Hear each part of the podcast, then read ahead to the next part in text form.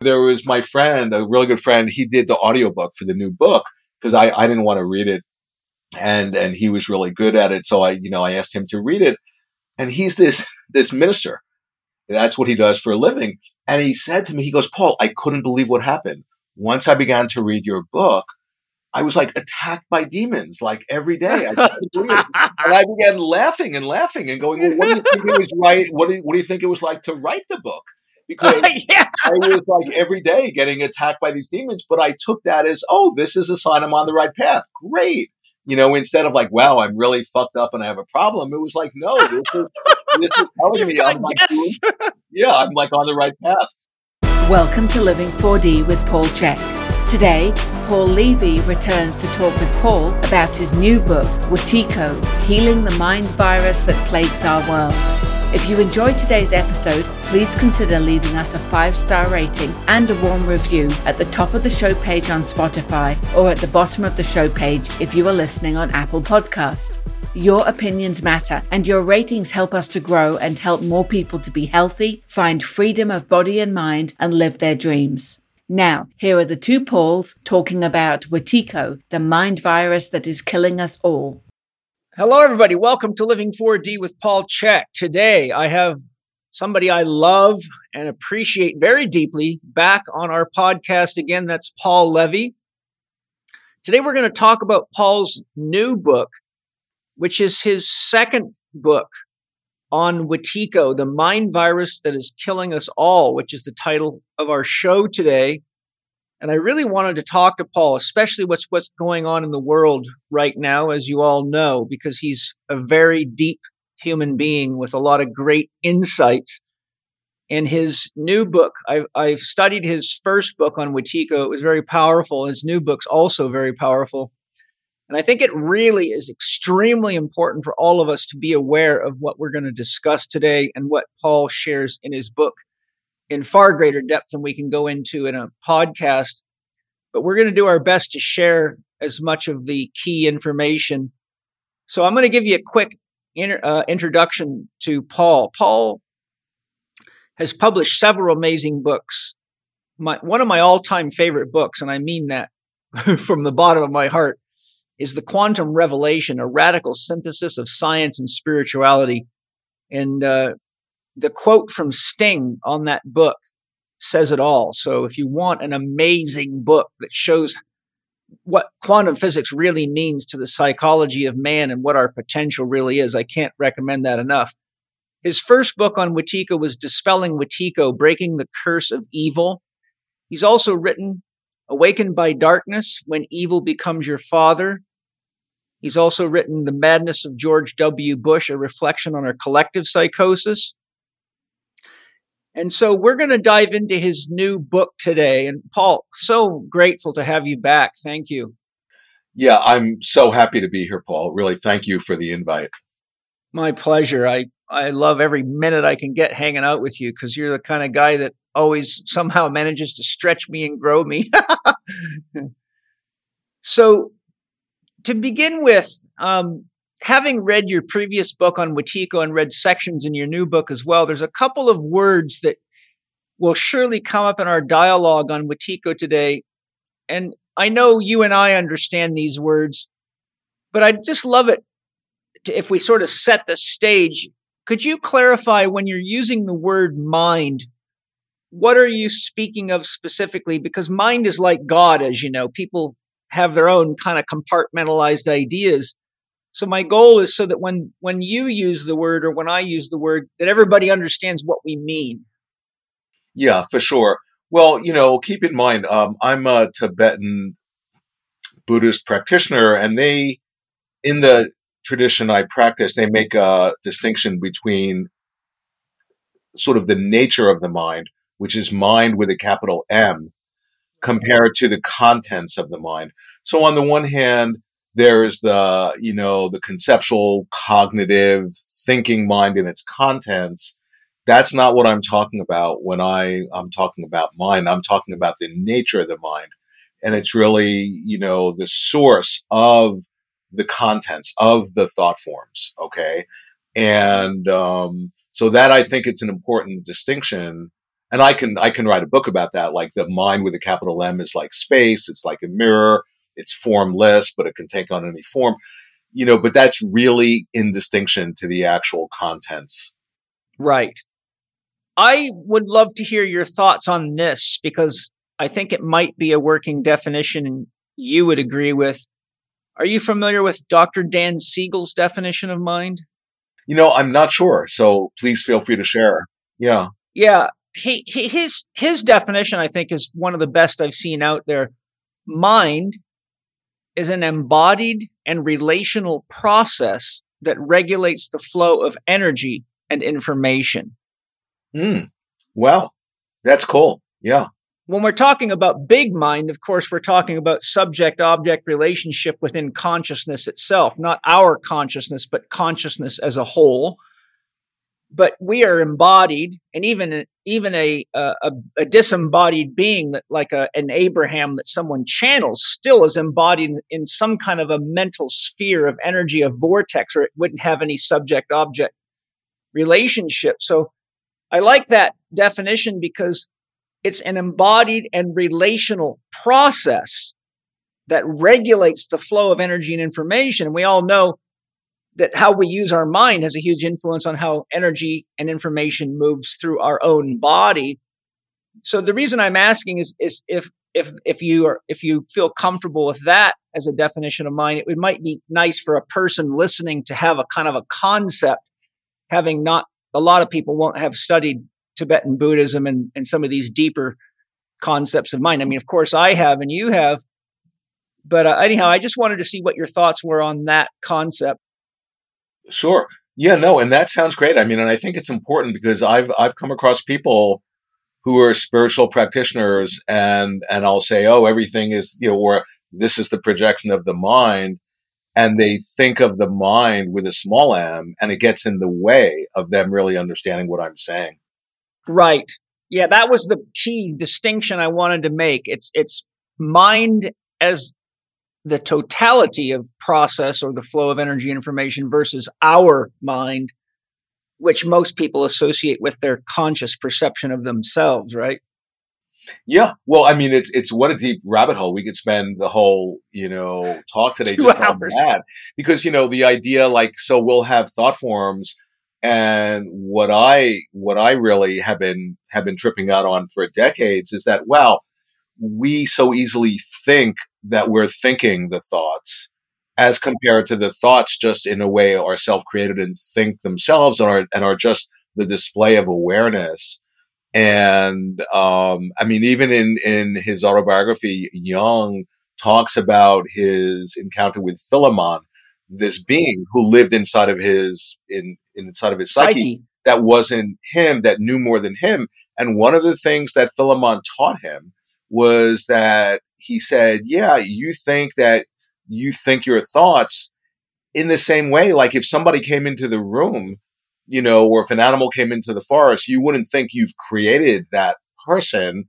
No, that's an, an autonomous process that's happening, you know, in your, in, in your sphere of awareness. It's the same thing with our thoughts. We there, we so easily not only think that we think them and then identify as the thinker, but then we absorb in them. We identify with them instead of just seeing them as just the display of the mind with a capital M that those are radically different perspectives. Yeah. So in my conception, the universe itself is an expression of mind with a capital M. In other words, its thoughts embodied are what we call the universe. But our thoughts, like I'm hungry or I'm horny or I need to go exercise or what's the square root of 69, those are our thoughts, which are in the collective sphere of mind. In other words, just like we might be picking up on the deer. Someone in the room might be picking up on someone else's thoughts, not realizing that they're someone else's thoughts. Yeah, no, that's totally true. And, and sometimes I'll actually, you know, talk about that when we have the, this recognition of our nature, of who we are, and that, you know, that we're interfacing with mind with a capital M, we discover that we're inside of our mind with a capital M. We're inside of our psyche. And, you know, and a lot of even physicists have talked about like this universe can be likened to a thought form, you know, to a thought form that's materialized into the form of the universe. But the actual um, substrate or source of this physical universe is, you know, consciousness or the mind with a capital M. Um, you know, it's never separate from awareness. Our experience of the universe is never separate from awareness. And that's so obvious, but it's so obvious that we don't notice it. And then what does that mean? You know, and so because it's all, all that I'm, all that we're pointing at is pointing at this is a collective dream. That in essence was the experience I began having in 1981 but and I was so excited that when I began to share that, you know, it, it so freaked people out because I wasn't integrated. I was just having this overwhelming realization. But that's, you know, this is what all the great spiritual teachers have been saying from time immemorial that this is a dream, not metaphorically, but in a literal way that we're having a collectively shared dream. And we're such powerful dreamers.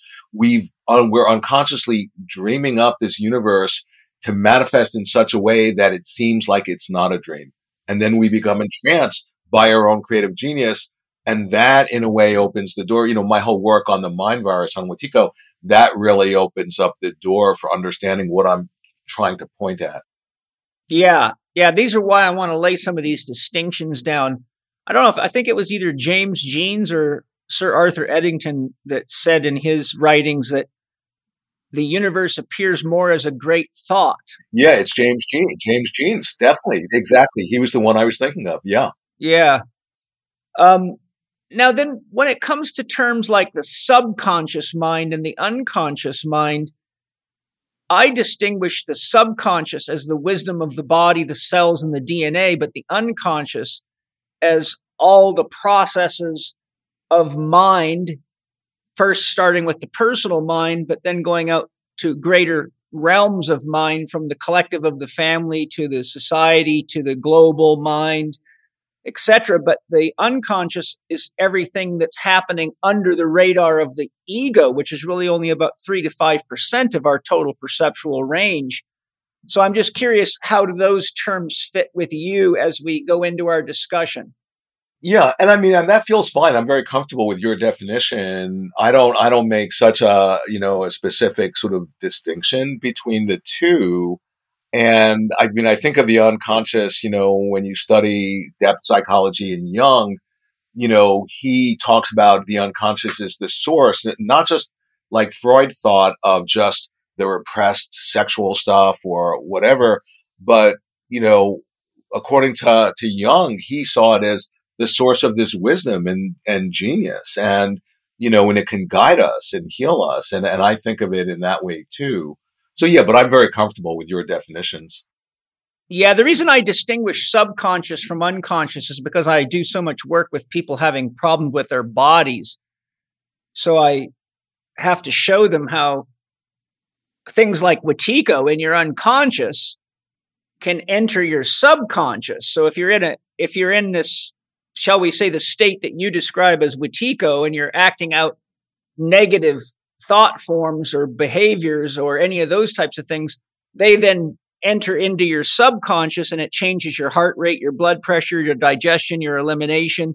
So that's why I make the distinction because as, as a therapist, I have to sort of show people, you know, if you're not listening to your body when it tells you it wants to get out of a chair and move or you got to go poop, then you're not listening to your subconscious. But if you're not if you're not working with your unconscious, as Jung said, your unconscious will always meet you on the outside until you meet it on the inside. And I think the work that we're going to get into with Wetiko is really meeting your unconscious on the inside instead of having to relate to it from the events it's creating in the outside. Yeah, no, totally. And and that's and also one other thing uh, Jung uses the word somatic unconscious you know, I think the reference what you're pointing out about the unconscious, you know, it's the mind body interface. The unconscious deeply informs and gives shape to our bodies and our experiences of the physical realm. Right. Now you and I have talked about this, but just for the for the listeners, if you use the word soul or psyche, could you describe what you're referring to so that if that word comes up, they know exactly what you're Yeah, referring And to? And that's another one of those words. Some people make a real distinction between soul and psyche, and and honestly, I I kind of go back and forth in a way that can conflate them in a certain way. And you know, but as far as the psyche, I'm with Jung in that you know his definition is that it's the totality of all processes, both conscious and unconscious. And Yes, that, I and I really feel that. And and wh- when I when I use soul, I almost use it more as a poet we're all it, it almost for me it's it's identical with who we really are the true nature you know Yeah, from the simple way I describe soul is simply consciousness within. In other words, everything that you experience inside yourself is in the domain of soul. And if you say, well, I'm thinking about uh, how I'm going to build my garden, well, you're using the mind aspect of soul because you're thinking it on the inside, but you create the garden on the outside. So I totally agree with you that there's a lot of interchange. And I also think soul is a very good word poetically because it has you know such a vast capacity to convey meaning to people on so many levels right right for sure so with those distinctions out of the way let's get down to it. What is Wetiko because if they haven't read your books i think that's where our journey really kicks off here today. Sure. Yeah yeah. And so just in a nutshell um one way well first off it's an indigenous term that this it's a native american term that connotes in a way the spirit of evil and um, and you could say it's a psychospiritual disease of the soul that afflicts humanity, and it exists in a way we could say in the collective unconscious of our species, and that's to say that we all potentially have it in in potential. And um, but I'm pointing out in my work, you see, as a Westerner, as a modern Westerner, I'm actually translating this indigenous term, which is completely mind-blowingly profound. It, it's, you know, it's like a higher dimensional idea. And I'm just translating it into a modern psychological idiom because it's, it's what's, it's what's at, it's what's at the bottom of the collective madness that's playing out in the world today. And, um, and it works through the, the blind spots of our psyche. It's a form of blindness, but it's a peculiar form of blindness that actually thinks it's sighted. And not only does it think it's sighted, it, it thinks it's more sighted than people who actually see. So in a way, because it operates through the projective tendencies of the mind, what it does, it entrances us via our own projections, you know, such that we become conditioned and we react to our projections in a way where we create in this cocoon around us, which suffocates us. So it's at the bottom of um i mean it's the malady. It's like i want to say yeah this is the diagnosis from what our species is suffering from that wetiko it it's the source of the the you know the all the myriad world crises that we're facing and the solution is to be found within wetiko because wetiko is to be found within the psyche within us. But it has a magical so yeah, I you know just to complete this um this very short encapsulation, it, it has a magical way. It's an inner psychospiritual disease of the soul that somehow is able to extend itself out into the world and configure events in the outer world so as to reflect back the state of a psyche under its thrall. Now, what I just described, that's amazing because, in other words, when we begin to see the correlation between what's happening in the outer world and what's playing out within our mind, that's when we begin to see Wetiko. And that's also a description of a dream that when the outer environment that we're inhabiting is reflecting the inner state of ourselves, well, that's a 100% description of what happens in a dream because a dream is just a reflection of your mind. So the thing about Wetiko is that it's a quantum phenomena that it contains in a superposition of states the deepest pathology and encoded within it its own um, medicine, its own vaccine. It's actually helping us to wake up. It's this revelation. It's it's actually revealing to us everything we need to know in order to wake up. But if we don't recognize what it's revealing to us, then it just assumed assumes it's programmed um, you know, its program of killing us. And so what I'm pointing at, and it can only operate and have power over us to the extent we don't see it. Because remember, it operates through the blind spots. That's why my whole work is trying to help people to see it. Because when you see it, you take away its power over you and you empower yourself. And, um, and when you see it, you see, it has no creative power at all, but it's a master impersonator. So it actually impersonates us. It offers us this fictitious identity, this limited identity. Oh, I'm wounded. I'm traumatized. I'm limited in a certain way. And now keep in mind, it has no power over us at all when we're in our true nature. So that's why it impersonates us. It offers us this fake identity. As soon as we identify with its version of ourselves, then it has us because then it can manipulate us. Then it can control us. And if you think about what I've just described, there are three facets of that. One is we give ourselves away. Second, we identify with who we're not. And third is we, we disconnect from our intrinsic creative power. That's a recipe for madness. And that's Wetiko. Yeah. And, and, and I'll, I'll tell you what rises up in me as you say that. Jung's comment, the unconscious meets you on the outside, meaning you're unconscious of what you're creating. There's your blind spot until you identify Wetiko within yourself through the indications that you're not expressing your authentic self. You're saying and doing things that might be classified as evil or hurtful or are actually uh, damaging to your own life and your own vitality and your own relationships. Yeah, well, exactly right. Like, you know, that Jung, because, you know, he says that again and again in different ways in his collected works, like the unconscious, it approaches us from outside of ourselves. And what, what he's talking about is that when we're unconscious of something, I mean, think about it. In a dream, if you're unconscious of something, you project out that content. And then the dream being nothing other than a reflection of you, of your mind, the dream then has no choice but to embody the projected content. And all of a sudden now there it is outside of yourself. And if you're asleep in the dream and don't, don't recognize the process that you're participating in, i.e. that you're dreaming, you're then going to subjectively experience your own unconscious mind projected out in front of you in a very convincing way that it's other than yourself. And then you actually react to it or become conditioned by it. And, you know, and that's, that's the, the psychological dynamic of Wetiko. But yeah, exactly. Our unconscious is, is approaching us from outside of ourselves.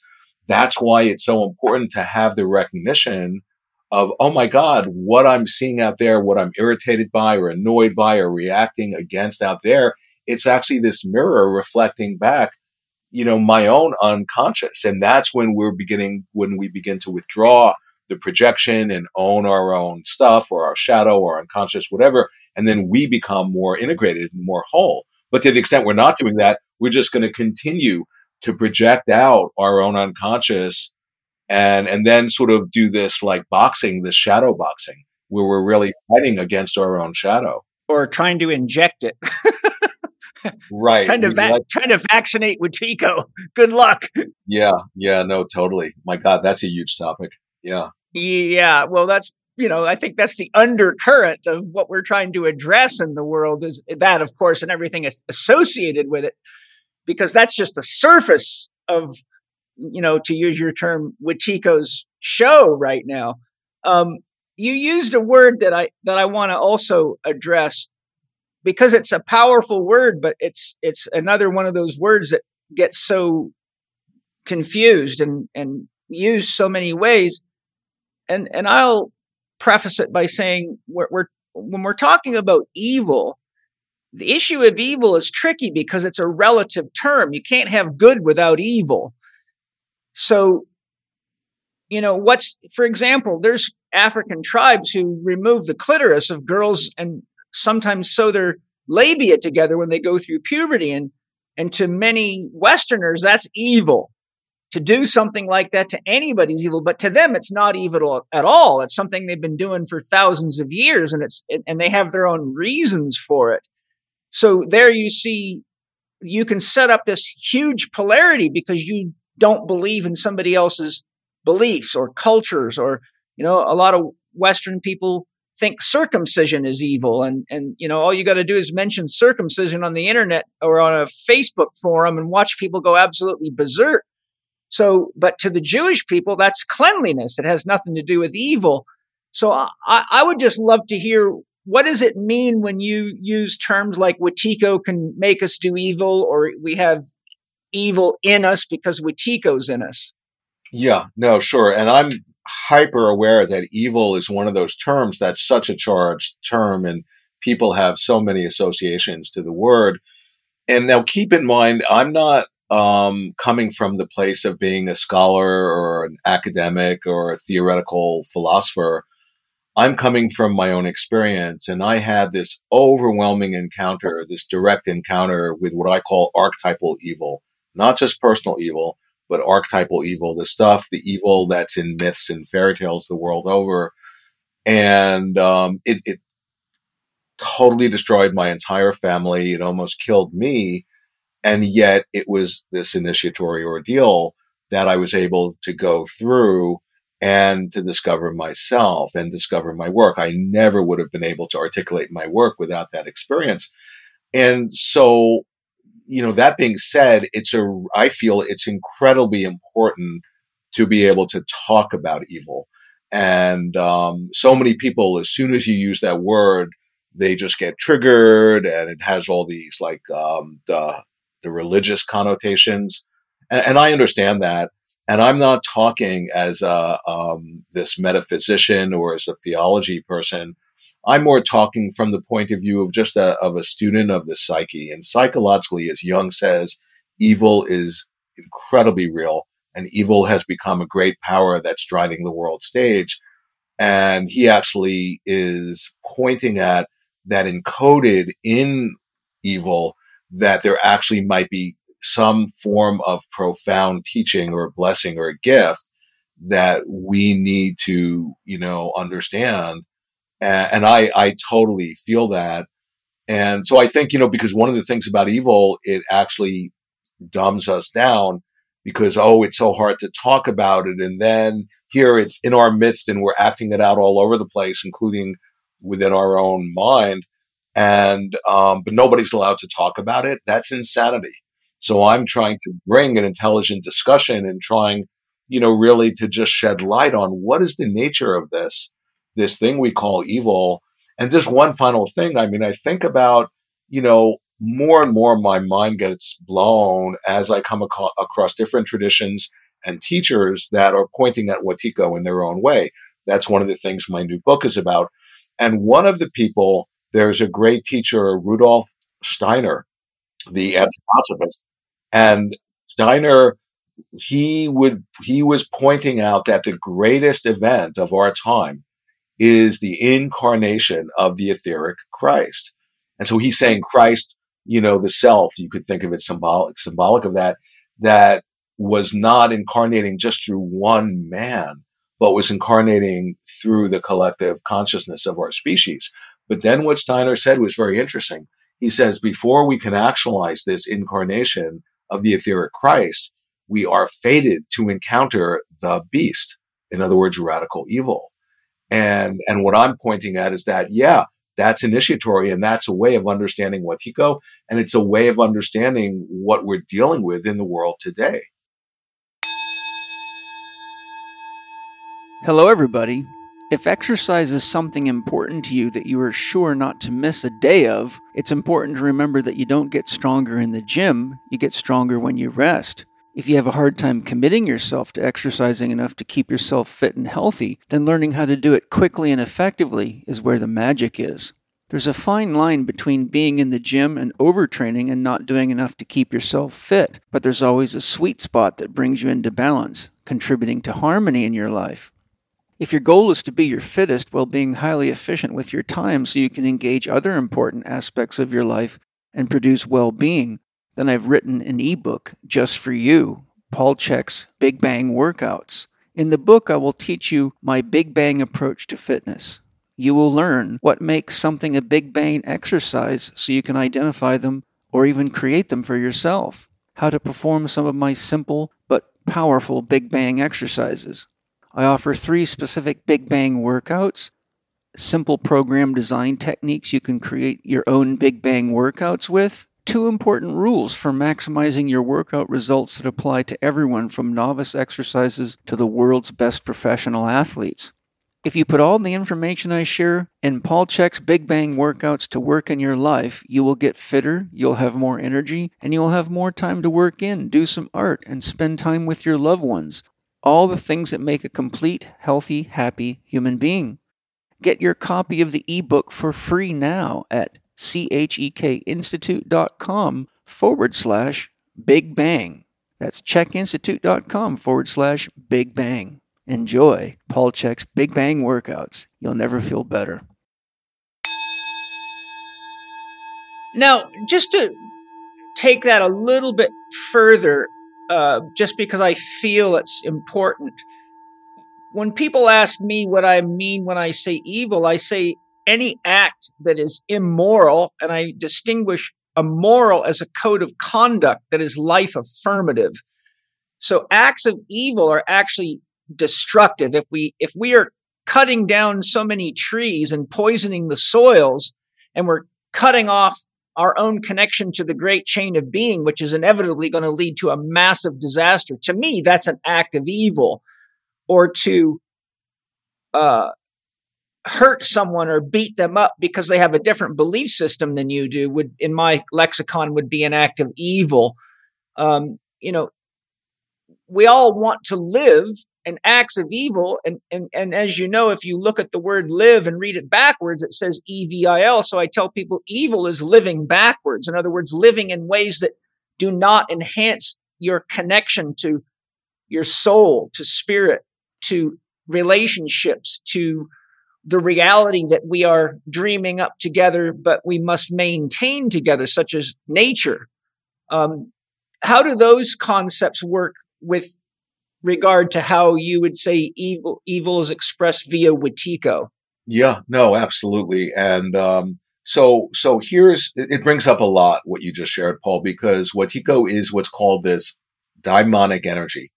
And and a daimon is the inner voice or the guiding spirit. And when something's this daimonic energy, it can literally take over and and possess a person or a group of people, you know, or a species. And so this inner guide, the, you know, you can call it the genius, the daimon, the muse, the angel, the ally. It has infinite names, which is expressing that it has a miracle like nature. And when we get into sort of into relationship with this daimon, it becomes the inner guide and it helps us to awaken and it helps us to find our calling and it connects us with our inner voice and it connects us with with our vocation, with what we're here to do. But if we turn away from that daimon and and avoid it, that daimon constellates negatively. It becomes a demon. So the point is, there's a really strong there's like a, a superposition of states between the creative and the destructive. They're side by side. And so what I'm, and encoded in that daimon is the creative spirit, you know, and so the point is, is that encoded in what the Native American people call Wetiko is the creative spirit. And if we, and that's why the medicine for Wetiko, again and again, I point this out in so many different ways, is to connect with our creative spirit. But to the extent we don't do that, that same energy that would be informing the creative spirit constellates negatively and becomes a demon, becomes destructive and then either self or other destructive. We either, you know, slowly are killing ourselves or we're enacting, you know, this destructive process in the world. And when, you know, 8 billion people are doing that, like you see today, you know, not all 8 billion, but, but uh, millions of people, maybe billions, you know, we're destroying the biosphere, the life support system of the planet. So in a sense, we are enacting a collective form of suicide and that's totally in alignment with, yeah, we're having a collective psychosis, which is what Wetiko is. And for me, it's just insane that it's not headline news, you know, all over the world that, oh, you know, we as a species are having a psychic epidemic, that that's the real pandemic that's happening as far as, you know, the real deadly pandemic and the origin of it is in our own psyche and it can totally destroy us. But if we, in that energy is our genius, is our creative spirit. That's what I continually am trying to point at. I agree 100%. And what came up with in me as you were talking that I would like to just share briefly and, and, and, and just dialogue with you on is, you know, when you look at the creation of the universe, we know, for example, that stars explode, and depending on whose physics you are aligned with, it creates a black hole, and then it draws things into it, and then it compresses them down, and it gives birth to a new star through a white hole. Um, you know, we we we if we you know there's an old saying if you want to make an omelet you got to crack some eggs right so the point that I'm making is the creative impulse has this destructive impulse because to make something out of something else, you have to transform it. You got to cut trees down to build a house. You got to clear land and push the deer and the squirrels out to to uh, build a soccer field or a football field. So, I think that the parallel between the creative and the destructive is so tight because you're taking matter, let's say, or living matter, and you are, you know, cracking the egg. You're, there's no more chicken coming out of that egg. You just wipe the chicken out. You're going to eat the egg. But nature seems to have those creative forces in balance. But when Wetiko starts getting into us, it seems like we lose the balance between the destruction for creation. Steiner said it's okay to cut down trees as long as you're going to do something better with them. And the example he was giving, like if you're cutting trees down to build a school for children, that's an effective use of destructive or creative energy. But if you're cutting uh, trees down to build another shopping mall and you're already got 20 of them in town or a pay parking lot, then that's bordering on destruction in a negative perspective. So what I'm trying to ask for is, do you feel that, that, that the creative destructive impulse of the universe that sits like yin and yang in a circle is actually the nature of our creative ability, but the evil is when we lose the balance of how to use the destruction for creation and it just becomes destruction. Yeah, no, I, I, I just so appreciate what you're saying because what Wetiko does, it, it, it is sort of, um, you know, the inspiration for us getting one sided and out of balance. And one way of understanding, um, or, or of answering your question is the thing about Wetiko, um, you know, it's this dreamed up phenomena. And so, in other words, seeing this, this universe as a dream that we're all collectively, each moment we're dreaming up, we are dreaming up this collective madness. Now, in a dream, when we get one sided, when we get off balance, well, what happens? The unconscious compensates our one sidedness. And we then all of a sudden, through dreams, through symbols, you know, it will help us to get in balance if we get in resonance and recognize what is symbolically being revealed. And so it's the same thing when I say that Wetiko is this like living revelation.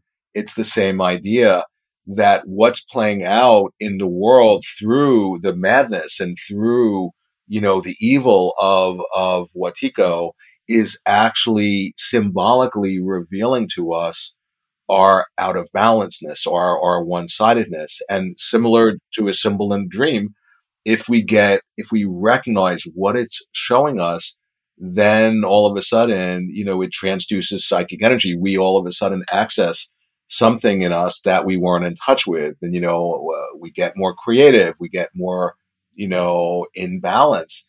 And so absolutely there has to be a balance. And, and Wetiko not only is the inspiration for that out of balance, but then it feeds off of it. As, as long as we then are out of balance, that becomes fuel for Wetiko. Because if you, you know, one thing about Wetiko, it, I mean, there are so many aspects of it that are just mind blowing.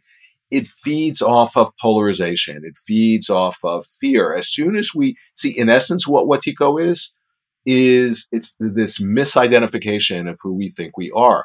Before I found the name, I was calling it malignant egophrenia, ME disease, me disease. It's a misidentification of who we think we are when we identify, remember I said Wetiko presents us, presents us with a fictitious identity. When we identify as you could say a skin encapsulated ego, this reference point in third dimensional space and time, we're not that. No, but as soon as law, as soon as we identify with that limited version, then we've misidentified with who we are. We think we're, we identify with a separate self. We think, I think I'm separate from you. And Wetiko, as soon as there's a separate self, there's an other. As soon as there's other, there's fear. As soon as there's fear, that's the superfood for Wetiko. And then it just will inspire the most incredible polarization. And, you know, the thing that I'm pointing out is like not only the creative, you know, process is, you know, connecting with that in yourself is the medicine, but also remembering who we are, that we don't exist as a separate self, that that's an illusion that we actually are interdependent and interconnected with each other and with the whole universe, that's to step out of, of the imagination of existing in a way that we don't. And that's to, to remember who we are. And the expression of that is, is love, is compassion. We, we, you know, we can realize, oh yeah, we're all on the same side. We're not separate. If I help you, it helps me because ultimately we're not separate. And that's then we're we're oriented in the right direction, and then we're we're plugging into the medicine for the Wetiko mind virus. But the thing which is the most interesting thing about all of this is that it was the Wetiko mind virus that inspired us to have that realization. So is Wetiko evil or is it the highest blessing? That's the question. Yeah, or or you know what it reminds me of is you know the Zen master walking around the room with his bow and if you're falling asleep, he whacks you to bring you back into a state of conscious awareness so that you're not just unconscious. It's like when people use plant medicines. I, I, I say, well, especially when I'm talking to, you know, shaman and people that lead journeys, I say one of the things you got to be very careful with leading a plant medicine ceremony is if you overdose the person to the point that they go unconscious, they don't learn anything. So now you're just wasting plant medicines. And so I think part of the problem is that we've collectively fallen into the state of unconscious and we're like a bunch of people that are just drugged out of our minds running around destroying everything. And we need a whack from the weak, the Zen master and, and, and we're bringing this on ourselves, but we, we, if we don't wake up pretty soon, obviously we're going to, you know, bring us into a state of terminal, uh, well, you know, yeah, but we're going to reach a tipping point from which there's just no return. Right. Right. And so many psychologists, if you search the internet for opinions on, on, on, from psychologists as to the psychological state of many of our world leaders that are behind what's going on, you'll see over and over again that they, they repeatedly say we have psychopathic leaders. We have people that are, uh, you know, they're acting in ways and behaving in ways and doing things to people that are clearly classically psychopathic behavior, like a serial killer or somebody like that. And when I, when I look at what evil is, there's three things that are very prevalent. One is the constant need to consume, right? Like how, how, when does, when does Bill Gates own enough would be a question. When, when do, when does George Soros reach the point of satiation with how many people's lives he can completely fuck up? Um, and then there's power. There seems, when evil is around, there seems to be this insatiable appetite for power and control is the third one. So consumption, power, and control. And so it seems like these people that are the world leaders behind the Great Reset, the Trilateral Commission, they all have this appetite for power, consumption, and control, even when it's just destroying everything around them. But Lao Tzu warned, or he, he didn't warn, he said, the government always reflects the people, which goes right back to your statement that we're having a collective Wetiko event. But these are the people that seem to be sort of like the envelopment of our shadow in full force. I'd just love to, to hear your thoughts on that perspective. Yeah. Oh, I'm right with you. I mean, cause I, I freak out when I see, oh my God, you know, whether it's Bill Gates or whoever, the powers that be or whoever's controlling him. And keep in mind, he himself and other people, they're just pawns in the hand of the deeper archetype. They're just, you know, they're just as, you know, even more victimized by the formless archetype than any of us, you know, ultimately speaking but it's all about centralizing power and control. And, and that's, that's a sickness. That's, you know, I mean, that opens the door for evil. But I even take it the next step, you know, in my contemplation. And I wonder, well, how come that's happening? Like, what is that? What is that teaching us? What is that showing us? And I go back to this being a dream. And if I'm in a dream, right? Say if I'm in a dream at night and I'm, I'm in a sleeping dream and say if I'm not in touch with my creative agency and my creative power, right? So what happens? Like you said, quoting Jung, the unconscious always approaches us from outside. So then if I'm unconscious of my own creative power, well, what's going to happen? It gets projected out and dreamed up through the forms of the dream and into the, into the night dream will walk a person or a group of people or the state or whoever, which will be more than happy to you know, to implement my own intrinsic creative power against me because I've disowned it. I've disconnected from it. I've projected it out. And so what I'm saying when you see this as the dream, the, the, our waking life as the dream and you interpret it as such and you like wonder, what is it revealing to us?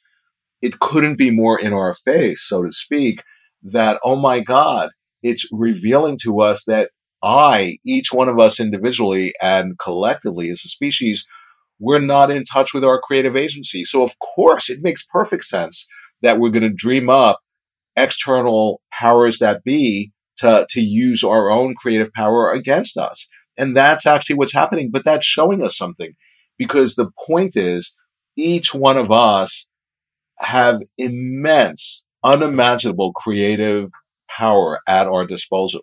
We always have 24 seven. We've been using our creativity, but to the extent we're unconscious of it, we use it against ourselves in a way where we're literally hypnotizing ourselves and killing ourselves.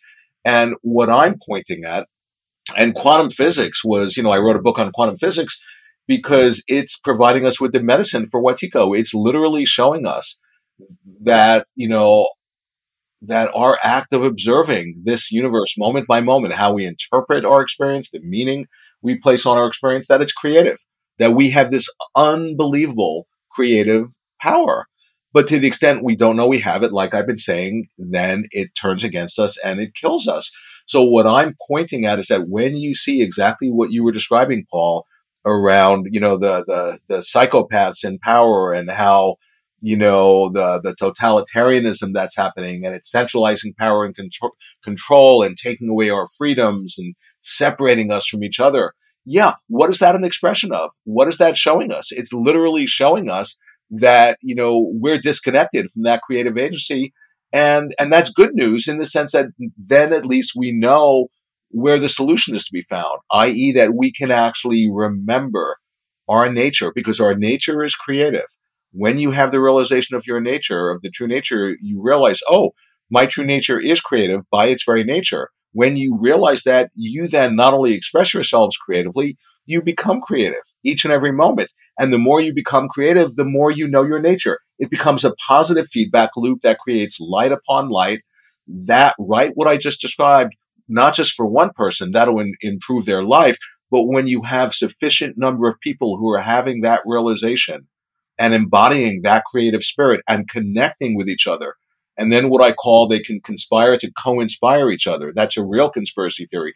They can, they, there's this collective genius. They can activate the collective genius in the field and they can literally dream ourselves awake. What I'm pointing at, that's to actually realize we are being invited to participate consciously in our own evolution. That's what all of this is about. That's what's happening in the world. That's what it's reflecting to us. But if we don't recognize that, then we're just going to continue to destroy ourselves. I, I think what you just said is just absolutely freaking beautiful. P3OM by Bioptimizers is hands down one of the most important supplements to have on you everywhere you go. If you're traveling, if you go to work, if you're going to friend's house to eat, this product will knock out food poisoning and almost any kind of gut disorder from viruses, bacteria, fungi, whatever could irritate your gut so quickly. It's mind blowing. I have been using this product since Wade Lightheart first turned me on to it, and he's the formulator of it. And I've got Wade here to tell us how it works, but I just want you to hear it from me. I have all my clients use this. I try to get it to friends, to family members, because it is really like your own bodyguard. So, Wade, how in the world does this thing work so well every time? Well, as you know, we're very research oriented and we have literally a university in Croatia that we do microbiome testing with our labs of PhDs to find out what's the most effective formulation. And we are quickly moving into the post antibiotic world where we need to cultivate super probiotics. We all heard of super bad bacteria in hospitals and stuff that are antibiotic resistant. Well, what we did, we worked with a medical doctor that was able to take an aggressive strain of L. plantarum, which is a very aggressive strain, and then put it through almost like a BUD/S camp, a Navy SEALs training where we subjected this particular probiotic to a toxic environment. We ran a sine wave through it, and out of that survived only about somewhere between 2 and 3%. We then take that and grow it on very special food. We feed them just like you would feed a great athlete, you feed them special food, and the probiotics develop unique capabilities. We have a US patent that is so powerful, I can't read it on the airwaves because we'd get canceled. But what I can say is when you put P3OM in your body, it goes out and breaks down any undigested protein, whether it's in your gut or through your blood system. And it becomes your Navy SEALs defense force, if you will, to go out and wipe out whatever pathogen might come in your body. You just need more of these guys to overwhelm it. It takes it out, it cleans up any messes. And for the last 18 years, I've been using P3OM daily and I can honestly say, I've never been sick during that time. If I feel something coming on, I just double down my dosage, take four caps every night. If I get a little, if I'm traveling, I take twice that. And it's been great. A lot of our people do it, and it's one of our best selling products, and it's available to your audience. Just go to p3om.com slash living4d, put in Paul 10, get a 10% discount. And if it's not the best probiotic you've ever had in your life, you get 100% of your money back that's from us at Bioptimizers. That's our guarantee for you. Go get it. It's for real. I love the stuff. Thank you, Wade. There's two factors I want to share with you and the listeners. One of them's very rooted in a lot of people's philosophical orientation, which I think is dangerous, which I'll bring up in a second. But the other factor is, you know, if you look at how much destruction happens when we release responsibility to the state to do whatever it wants with billions and trillions of tax dollars. We get what we have in the world because we're not taking responsibility with what's happening with our energy as money. We're just giving money to some uh, fictitious or illusory or uh, whatever you want to call it, the, the White House or the state and the next thing you know, they're starting wars and blowing shit up and, and picking on people and, and everyone's saying, Oh my God, Saddam Hussein this, and we're getting all sorts of propaganda. But a lot of that comes back to our childlike trust in an entity that's using our power, but we're not taking responsibility for the creative agency of the energy we're giving away. So we're really investing unconsciously in what would be like a business that's destructive. Now, why I'm bringing that up is because, as you know, the more stressed people get, the more left brain they get, and the less access to their creative potential they have. And then there seems to be from people like many of the interviews with people, um, Viktor Frankl, for example, when people were dying in Hitler's gas chambers and concentration camps, they all of a sudden started having these powerful visions and almost like shamanic awakenings. And the ones that got out of there became very powerful people because they had to confront Wetiko kind of like you did in your experience, but it activated their creative potential. The point I'm bringing up is if we don't start paying attention to what Wetiko is, and we don't take time to center ourselves, meditate, breathe, eat real food, slow down, and hold hands and say, what do we want to create right now?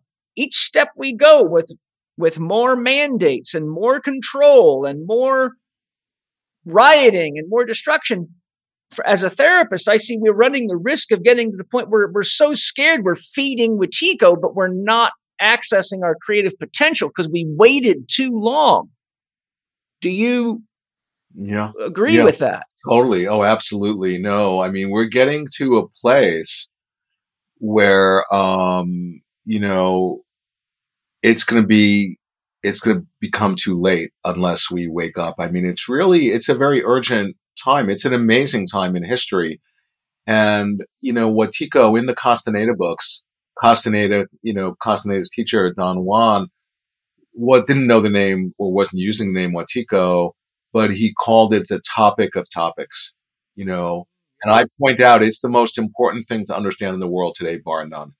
And Absolutely. anybody, you know, and it's just like, because if we don't come to terms with Wetiko, by whatever name we call it, you know, in the apocryphal text, it's called the counterfeiting spirit, you know, and in, in my new book, I go through all these different traditions, or Philip K. Dick, for example, called it the Black Iron Prison. And, you know, I have a whole chapter on that and it's completely precisely maps on to the indigenous description of Wetiko, what Philip K. Dick is saying, what the counterfeiting spirit is, you know, have that, that description.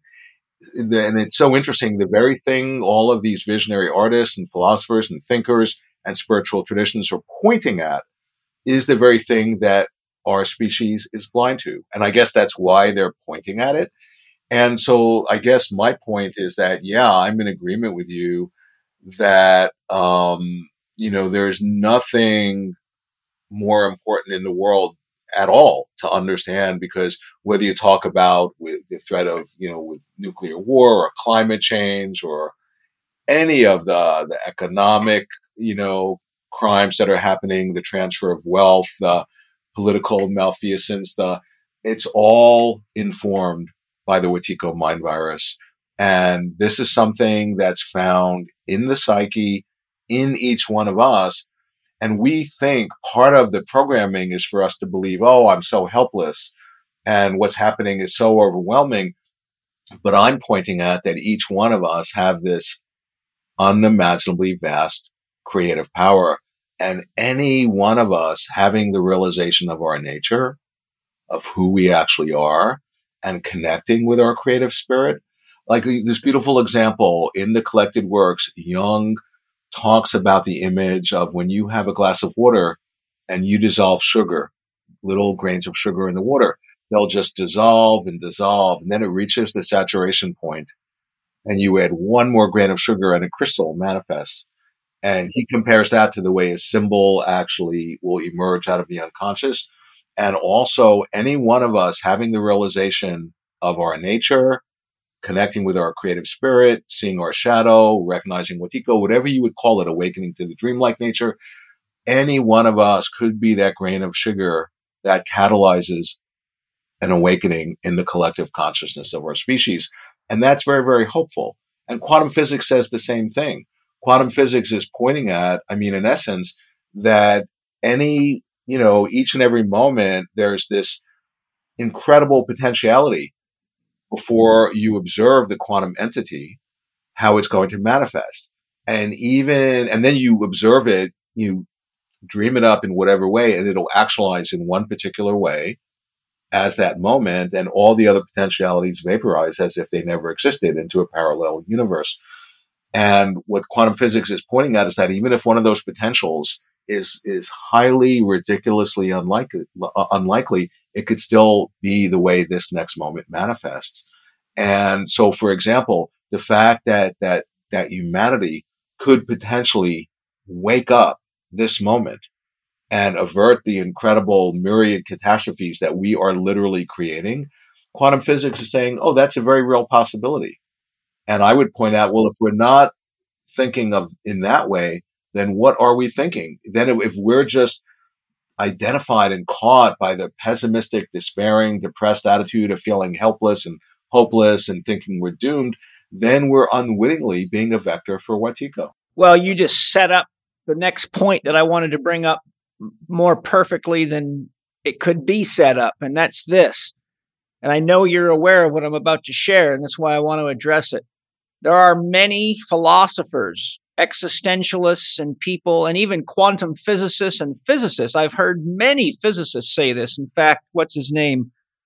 The guy that wrote, um, uh, it'll come back to me, but I recently watched an interview with him he's one of the he's the kind of the pioneer, the real big name behind the multi worlds philosophy. Wrote a whole book on it.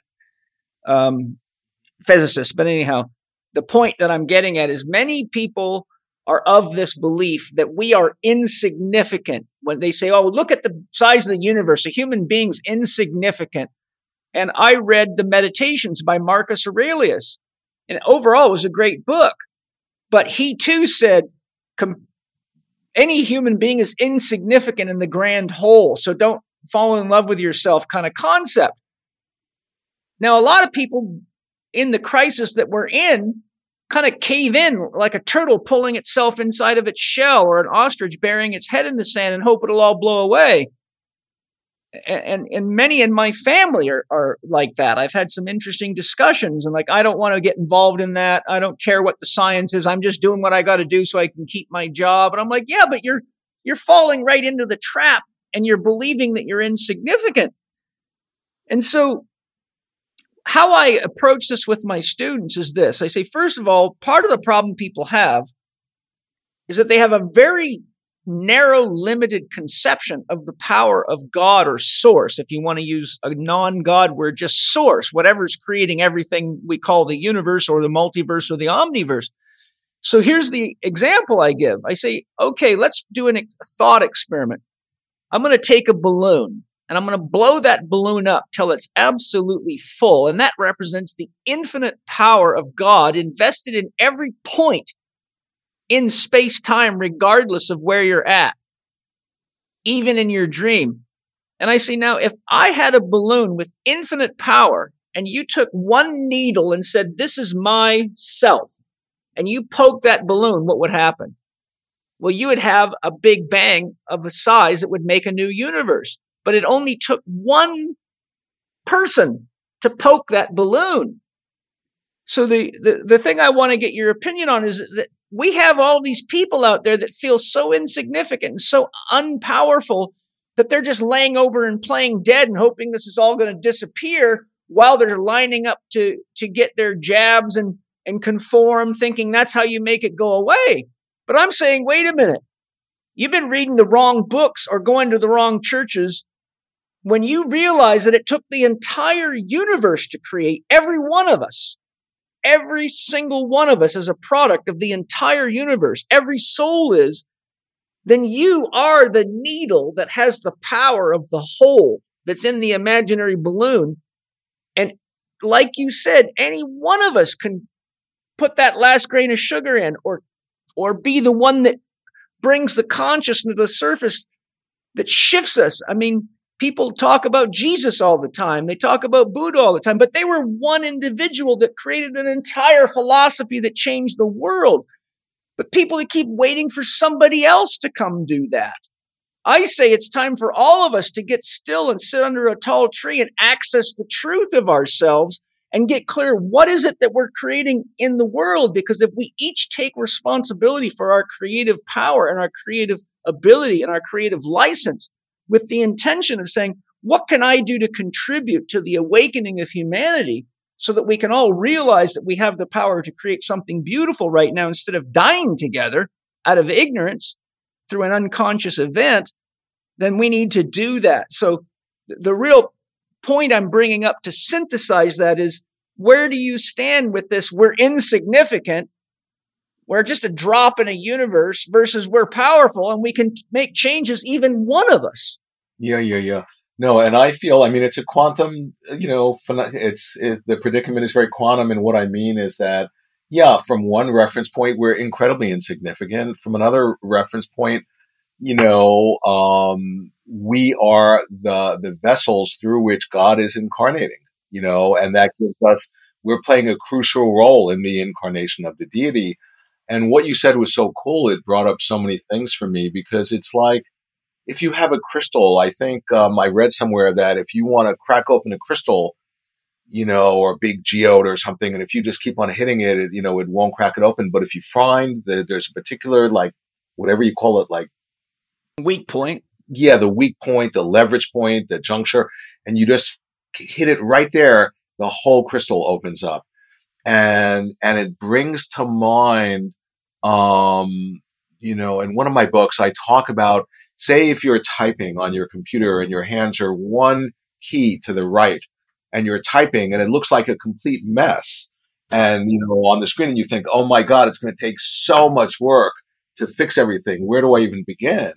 But then when you inquire into it the solution is just oh just move your fingers a quarter of an inch to the left and yeah. everything is is back and is fine and is perfect and is optimal it's like that and the thing which is interesting about the work I'm doing, because I'm just following my process and just offering myself, you know, as an instrument, you know, and all of it resulted from my encounter with wetiko with evil. And what I'm basically more and more what I feel, you see, the thing about, about Wetiko, you know, one meme you could say in terms of it's this, it's this magical idea whose time has come.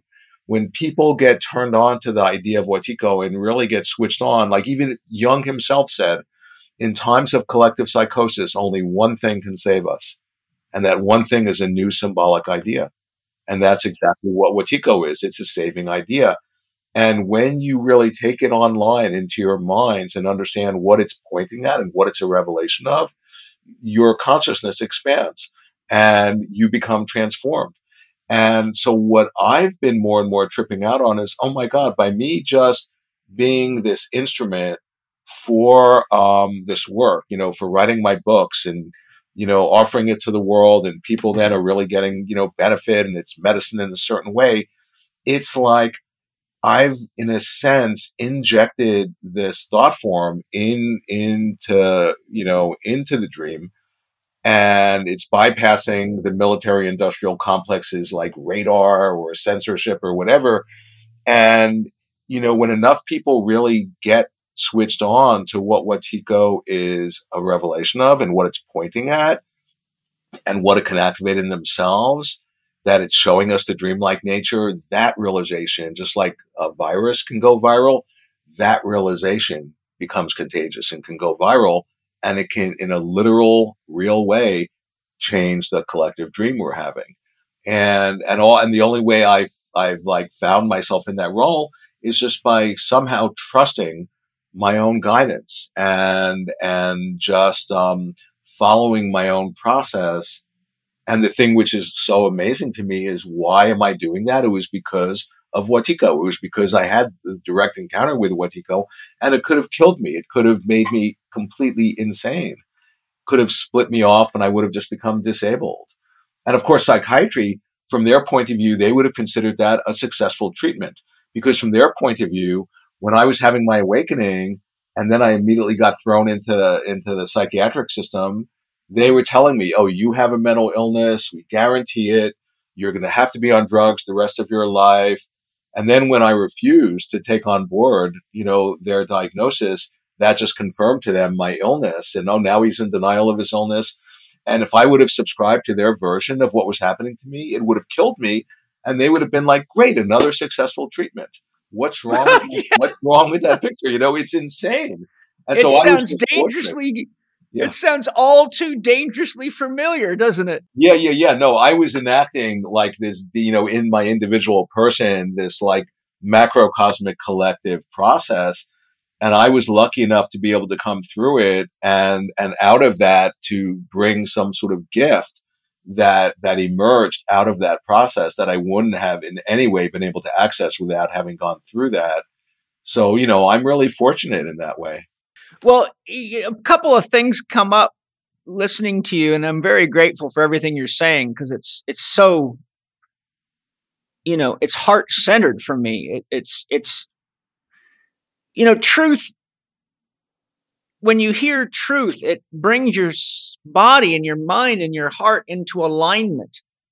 And, and I don't know about the listeners, but when I read your books and when I listen to your, to your words, I, I feel that I'm hearing truth. I'm like Jung listening to Philemon, you know? And Rumi says in his many places in his teachings, and I have his collective work, so I've studied it quite a bit. But Rumi says in paraphrase that the reason our hearts get broken is so the love can flow out. And, you know, in many ways, billions of people are getting their hearts broken right now. But the question is, when are we going to realize that this is the opportunity to, to take that love that's flowing out and put it to work constructively? And I'll, I'll give you an example. When patients come to me with their bodies all screwed up and diseases and, you know, they're just like at their wits end. They've been in the medical system for years. They're broke because they've had so many surgeries and they're down at the bottom of the barrel. And I say, look, there's something important to realize. You can either blame this on a virus or you can blame it on a, a cancer cell and make cancer the enemy, like the war on cancer or the war on diabetes or whatever. Or you can realize that you now have objective means of measuring how powerful you are as a creator. And all you've got to do is use the same power to create what you want instead of what you don't want. And it seems to me that when we look into the world and see how much power we're using collectively to destroy life and destroy our bonds with each other and destroy our potential to create harmony together, that if we just say, okay, it's time for us to use that power to create harmony and to bring ourselves back into a one world family and get past racism and vax versus unvaxxed or any of these uh, dualities and, and really just look at the power we're using and say, let's just flip the polarity and get clear on what we all want to have and what we need and what the planet needs. It, it, it just seems it's just a matter of awakening to the fact that we've got to get rid of some bad habits and become conscious of what it is that has, that has to be created collectively because none of us is powerful enough to create something that big by ourselves. So we've got to do it together. I think that's one of the beautiful things. We're at a point right now where if we don't work together, we can't get past this obstacle. Somehow we've got to harmonize together. Yeah. No, you're absolutely, you know, right on. I mean, when you think about what we're doing, we're investing our creative intelligence and genius into creating ever more destructive these weapons of mass destruction. I mean, and just think about that for a moment. That's how we're investing our genius. And it's insane, you know, and, but I'm pointing at, you know, from my work, if this is a dream and if that's a dream, that's a dreaming process, what is that reflecting back? Well, that's reflecting back that our creative spirit, instead of being channeled in a constructive way, where we can actually, you know, co-inspire each other and, and actually we can help each other to wake up. I mean, you know, in, in Buddhism, they talk about the Buddha, the Dharma, the Sangha, the, the gem, the, the triple jewel, the teacher, the teaching, and the community. And there are some teachers who were saying the most important of the jewel modern day is the Sangha, is community is for us to like, you know, snap out of the illusion that we exist as a separate self, to recognize that I, de- for my, my, you know, survival, I depend on you. We depend on each other. And, you know, and then to get in sync with each other and to invest our genius in a way of actually like healing ourselves. Like what a radical idea. But what a concept. What, right. What a concept. Right. Exactly. But that's what's being reflected to us. That's what's being demanded of us or, or else, or we're just fated, you know, to continue to destroy each other. And what it also brings up in me. I mean, it's so trippy because sometimes I'll have a feeling, oh my God, you know, it's like if you have a dream at night and if you don't get the message, what happens? It recurs. You, you redream it. And then, but it gets more and more amplified and more and more intense until you finally get the message. So I've been, been tripping out over, oh my God, it's like this is a recurring dream. And we as, uh, as beings, as have been here trillions of times before. And then we've just blown ourselves up. And then in, in, in the, in, you know, being a dream in dream time, which, you know, where billions of years is just a flat, you know, blink of an eye. We then get back to the same scenario and we blow ourselves up again. And then it happens again and again and again. But maybe this time is the time in our evolution of us as a species that we recognize what we're actually unconsciously doing, that we're unconsciously killing ourselves, that we've gone out of our minds and that it's completely available for us to wake up. There's nothing in our way that's stopping us from waking up. We already have the solution. I mean, that's one of, you know, if there's a message that I have for people, it's like, yeah, we already possess the medicine. We already possess the solution. We are that, you know, and, but it, it's like what I've been saying 24 seven. We are these creative beings made in the image of our creator. And, but to the, to the extent that we're not awake to that, then that gets turned against us. And so my prayer is that, you know, in my work, hopefully is to just share out of whatever little, whatever understanding I'm having that might really speak to other people's unconscious and activate their genius and, and help them to awaken to the dreamlike nature. And just like when you're in a dream at night and you as a character in the dream, the dream ego have lucidity and you recognize, oh my God, this isn't who I am. This is just a model for who I am. Who I am is the dreamer of the dream. And that, that deeper dreaming self is what I call it. That's dreaming the whole dream. And that, you know, think of it like a meditating Buddha having a dream. And you're just like the, the imagination or the dream of the meditating Buddha, but that's your true nature. When one figure in that night dream has that realization, that's one thing, and they have lucidity, that's one thing. But then imagine, just invoke your creative imagination. And when more and more of the dream characters in that dream, when they also have lucidity and then they hang out and connect and trip out on what they're realizing. Oh my God, this dream universe we're in is manifesting the way it is in such a limited, problematic way because we, we've been conditioned to dream it in a limited way. We can actually get in phase with each other and dream it in a way that's reflecting who we're discovering ourselves to be. You know that's that's actually what we're being invited to step into that dream. What i just described is a night dream but that's the nature of our situation in our waking dream. Exactly. And you know what what rises up in me as you're speaking is you know many people will interpret this through their own filters but i think you'll know what i'm saying i think what we have an opportunity to do is ultimately usher in the second coming of Christ, but it's going to take us to dream together. And I'm not talking about a man, I'm talking about the Christ consciousness that we all are.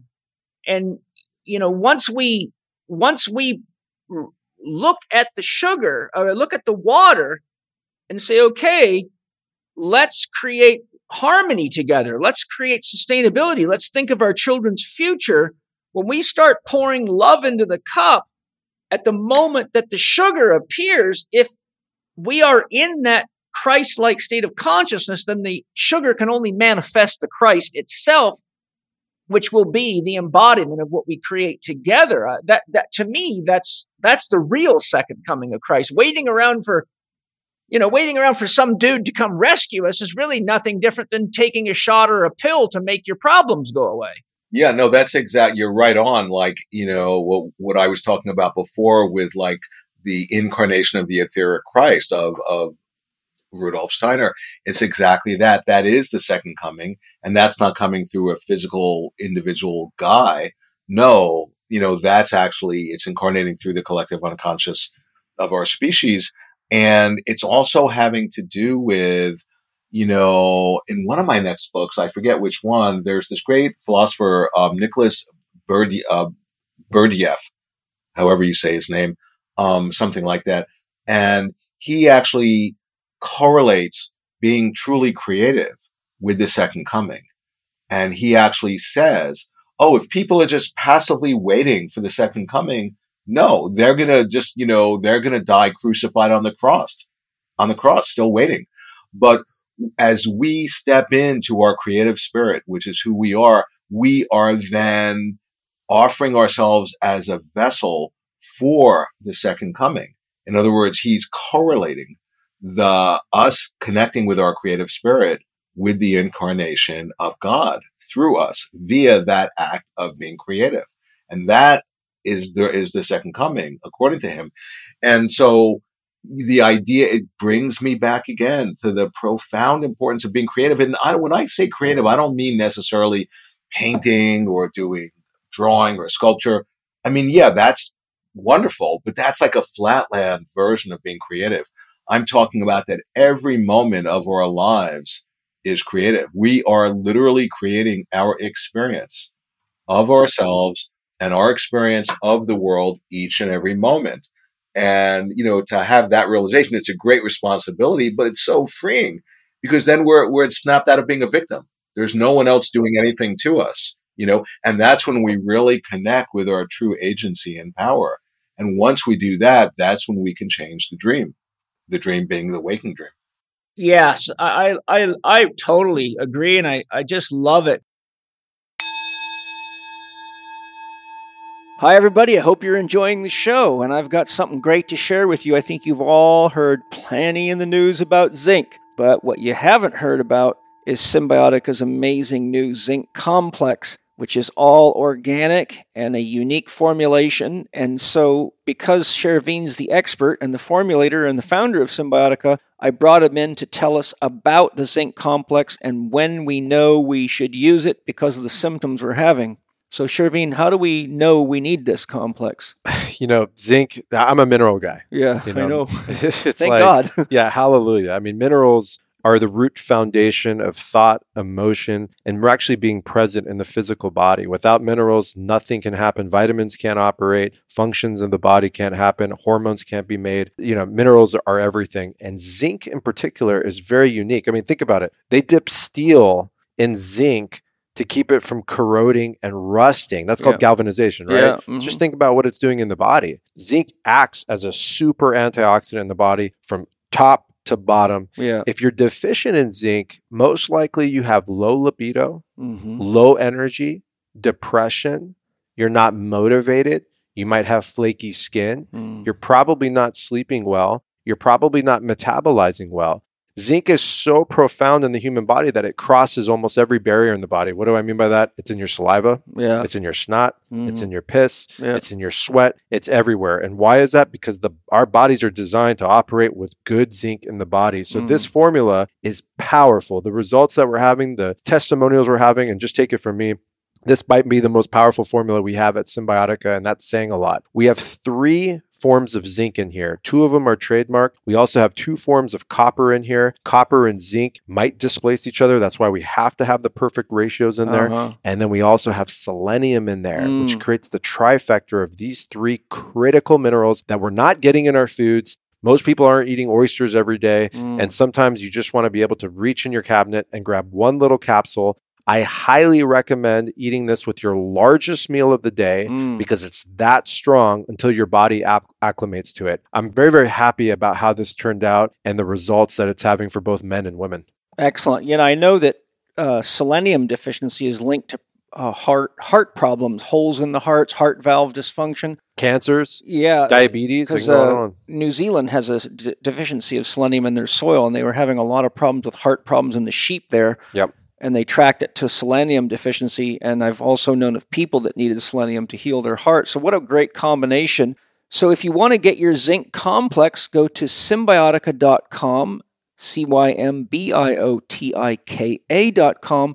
And as a Living 4D listener, use the code CHEK15 on checkout and get 15% off your zinc complex and any of Cymbiotika's amazing products. So enjoy and please take care of yourself. We all need to get our hands together and make the world a better place right now. So if your zinc complex and your Cymbiotika products help us do that, then that's a worthy investment. Lots of love. You know, as you were talking about creativity, um, I read a book, I believe it was by Henry Miller. It's called The Art Spirit. Have you ever heard of that one? No, I haven't. Oh my God. I'm going to buy a copy for you and send it to you. It's one of the most powerful books I've ever read. He's an art teacher, this guy, but he, it was, it was given to me by a client. Um, and, um, he says something profound. He's talking about the art spirit. And he's like, I'm a, a an artist. I paint and, and make things. And he says, you know, the art spirit is present because you're adding life to life. And I have these beautiful experiences when I'm painting of the vibration of the color and the experience of it unfolding. And I feel myself changing and as let as long as I let my soul guide my brush, then what comes out of it produces this harmonious effect on me and anybody that looks at it. And that's how I use it as a meditation. And why I'm bringing this up is because if we use our creative agency individually and collectively, and we pay attention to this one thing, am I adding life to life or am I destroying life? Am I adding life to my relationships with myself and others, or am I destroying it with my creative agency?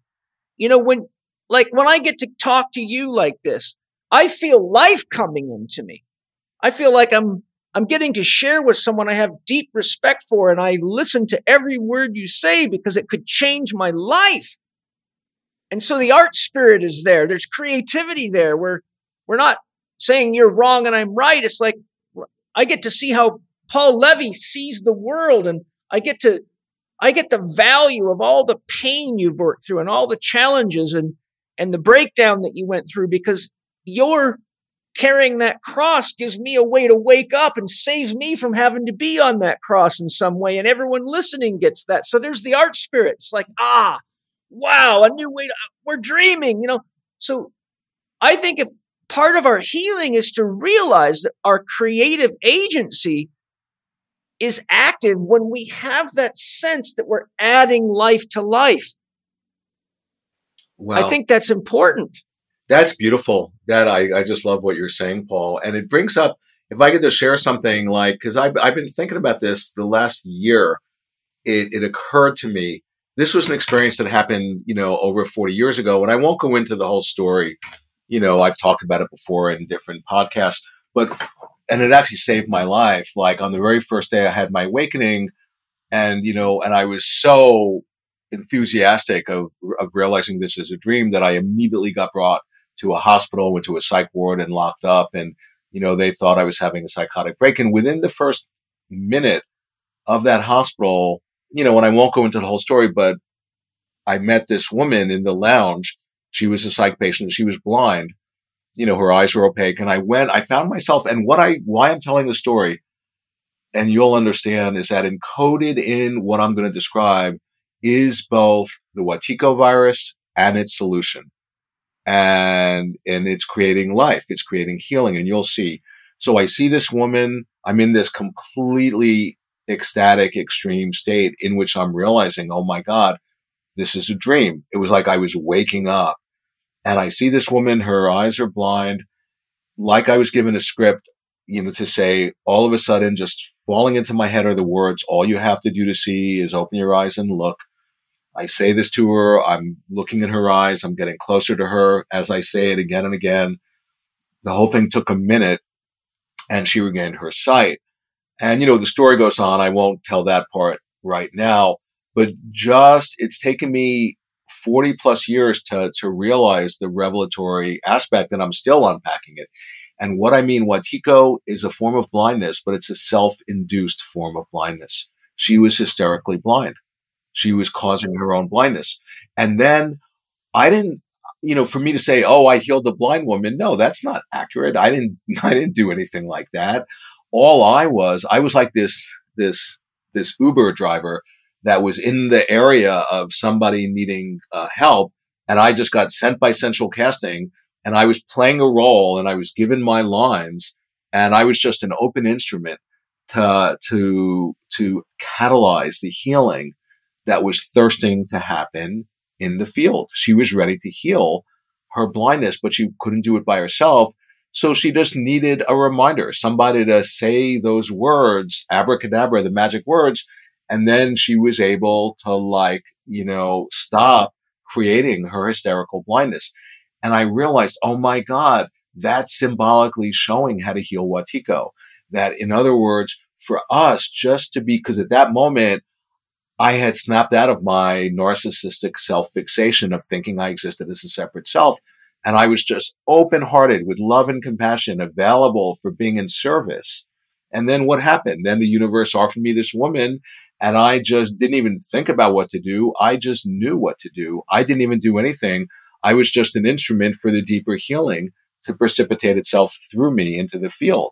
And that's in a way symbolizing what you're talking about, about just, you know, creating life and creating light and love, you know, that we become agents to do that. Absolutely. In fact, I remembered who it was. It was Rick Rubin, the famous music producer. Him and his wife were working with me, and I was helping them with a variety of things. And he handed me this book and he said, This is a gift for you. And I started reading it, and I'm like, it was one of those books where any sentence could throw you into such a deep meditation. So I read it for a long time in the sauna and absolutely destroyed it in the sauna from sweating on it so much. But I bought another copy for my library. And so it's it was just amazing. So I returned him the favor and I sent him a, a book, which if you haven't heard of, it's also excellent and it's very appropriate because it's about what we're talking about. It's called The Music Lesson by Victor Wooten.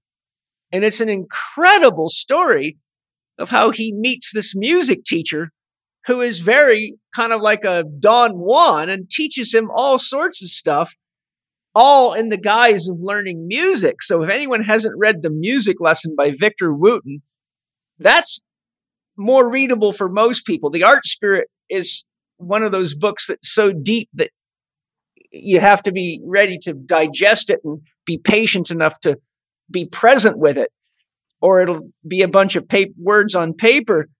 And and you've mentioned the word the self, so I'd love it if you can mean what say what you mean when you use the word self. For example, on page 70 of your new book, it says, To the extent that we are split off from this process of being afflicted by Wetiko, we experience these mechanisms happening to us. We have lost agency and lost touch with the fact that deep down in our subconscious, we are doing this to ourselves. Now, you know, if you look in the Buddhist conception of the self, you get one idea. If you look at the standard conception of the self, it means I, me, mine, like the ego. So I, I just wondered if you could maybe open that up a bit. Uh, sure, sure. Yeah, totally. With that, that concept of the self, because a person can say, I'm doing it to myself and they can be right, but we can say we're doing it to the greater self and we can say that's correct too yeah, yeah, yeah. No, totally. And it's one of those words that's really confusing because it has multiple levels of meaning. And on the one hand, when I use this self, the word self, I think of the work of Jung, who talks about the self being the higher self. And the idea is for the ego to get into a relationship and, and to have to be, you know, so that the self guides the ego. He calls it the ego self axis.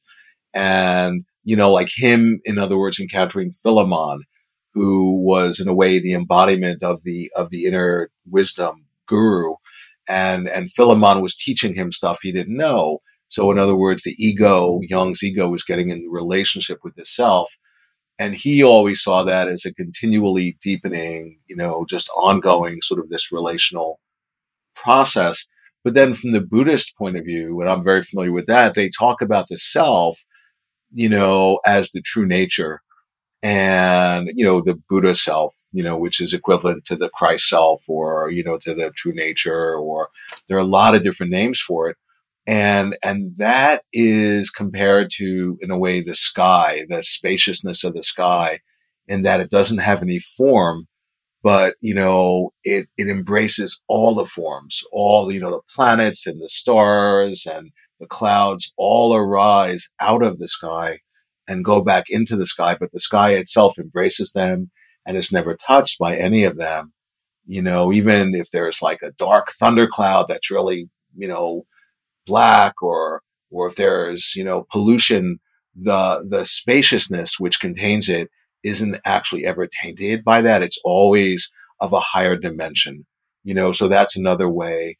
Or in Buddhism, they also talk about when you look in, in, you see a reflection in a mirror, the mirror and it, it, it's a great sort of analogy because when you look in a mirror and you see a reflection, whether of yourself or of objects, you know, they say we then tend to identify um, with the reflection, like whatever the, the object that's being reflected. Now think about the reflection as being a thought form. So whatever thought form we have that arises in our, the spaciousness of our mind, we will tend, and those thought forms are like a little, like this dream, like a mini dream, we then will absorb in the thought form, will embody it, will identify with it. And, and that's like in Buddhism, they say to identify with the reflection in the mirror. But that's a mistake because our true nature is likened to that mirror. And the mirror is always there. It's always present. It's never tainted, no matter how vile the object is. The mirror always is, it's not stained or dirtied or sullied by how you know the the object that it's reflecting, and even more than that, you, we would never recognize the mirror without the object and the reflections. The reflections, which seemingly obscure the silver surface of the mirror, are actually revealing it. Okay. And so that's amazing that think about the reflections in the mirror. They're like our thought forms and a lot of us are bothered by our thoughts or conditioned by our thoughts. We want to get rid of our thoughts or silence our thoughts. But in Buddhism, they say, well, the thought forms are actually the expression of our true nature. They're not separate from it at all. There's nothing. And so if you recognize that, then all of a sudden you're not conditioned by your thoughts. You're not bothered by your thoughts. And instead of your thoughts creating you, you can literally create with your thoughts. Okay. So it's a thing, you know, I can just go on and on about this, but it's something that I just continually in my own practice am, am, you know, just ever sort of in a deepening way, kind of integrating my realization, you know. Yeah, I, I tell my students that a mirror is a perfect metaphor for unconditional love and that we must remember if source is unconditional love, then the answer to every thought, word, or desire is yes. So there we are back to using our creative agency. If you're dreaming up dragons, goblins, and terrible things, the answer is yes. But if you awaken and say, I can use that creative agency to create something beautiful and something that enhances my life and my relationship, the answer is yes because we're all really agents of unconditional love having an experience for itself. And in my new book that I'm writing, I, I, I inform people, I say, unconditional love couldn't know itself unconditionally, so it had to create conditions so that it could love itself unconditionally. And the analogy I give is have you ever seen a mirror refuse somebody because they were ugly or had a certain skin color or they were fat or they were skinny? Or they were mean. No. The mirror is unconditionally loving, but it had to create conditions so it had something to love, which is actually itself. yeah, that's beautiful. I wow, I really love what you just described, you know, and um and it's it's it's really cool because, you know, I've been fortunate in that I have, you know, for years um I've had these great teachers, you know, who I'm very close with. You know, they're sort of like family members now, you know, because I haven't had a family for so many years, and and they embody this, you know, because they're real, genuine, authentic teachers, you know, spiritual teachers, and they embody love and they embody compassion, and they're always talking about that when you have the realization of your nature, our nature is love, it is compassion, you know, and that's why when people ask me, oh, how can I awaken to the dream? You know, I want to see the dreamlike nature and and I'll say, well, you know, in Buddhism, they say when you have a real awakening experience, it's always the combination of two factors of what's called emptiness and compassion. And emptiness, that's lucidity. That's to be, think about it being in a dream at night and recognizing, oh, this world that I thought of as solid and separate and objective, it's actually, I'm just in my own psyche. It's actually not separate from my own energy. It actually is me. I'm inside of myself, inside of my own mind with a capital M. That's to have, that's to have this lucid moment. And that's to realize the emptiness and including what's empty is the self that's realizing it. There's no, there's no thing that you realize. The whole realization is empty, but then that's always combined with compassion. That if you just have the realization of emptiness, if you just have the lucidity without the compassion, or you just have the compassion without the realization of the emptiness, that's not the true awakening. They're always co-joined. And, um, you know, so when people ask me, oh, how can I, can I recognize the dreamlike nature of reality? I always say like, well, you know, one easy way is just to cultivate compassion, is to really work on yourself and to deepen your genuine compassion. And it's like a mathematical equation. The more you're doing that, the more probable, you know, probabilistic, more probably you will then, you know, have those, those lucid moments and and have the realization of emptiness and um yeah and that's something you know i mean even i think about his holiness dalai lama he's always saying oh i'm always deepening my altruism and deepening my compassion and you know in buddhism they talk about the precious bodhicitta and the bodhicitta it's the very thing you start with when you do practice you cultivate bodhicitta and then when you become fully enlightened what do you get bodhicitta and bodhicitta is the good heart. It's the enlightened heart. And His Holiness just describes it as the good heart. And, and interestingly, my teachers say, with all of us, the, we all have this, this wound and the, the greatest wound is a closed heart, you know, and then it armors us. It keeps us separate from other people, from life and from ourselves. So to the extent that we can really just cultivate compassion and open our heart, you know, that's the extent we're really um, investing our creative energy in the right way. Yeah, it reminds me of uh, how I handle people when they start pressuring me because I'm not going to let myself be uh, vaccinated.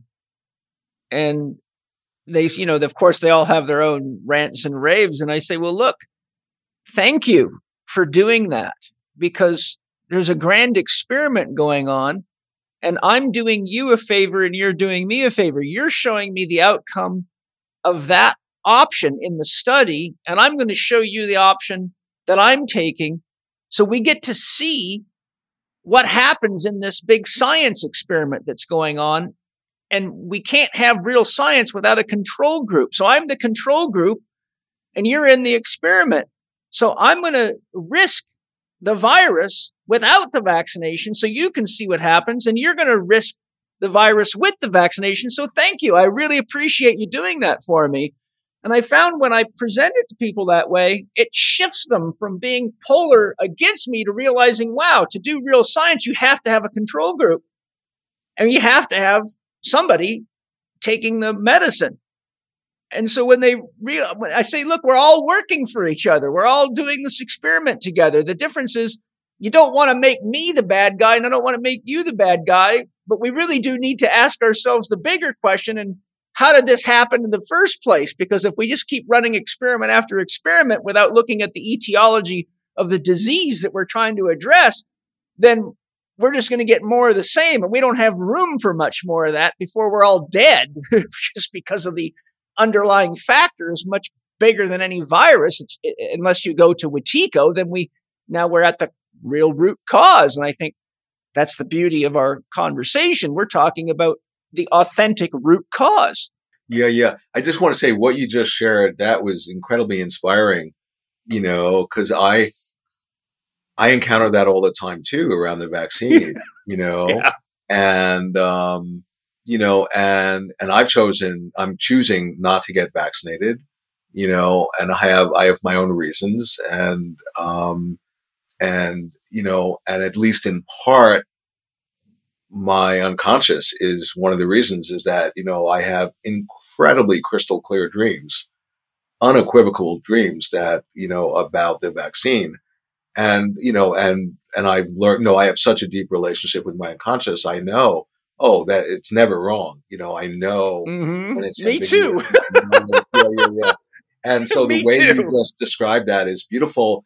And it's interesting because I was, you know, I, I do a lot of these interviews or talks or whatever. And for, for one of them, I was asked in the Q and A, "Oh, could you talk about the vaccines?"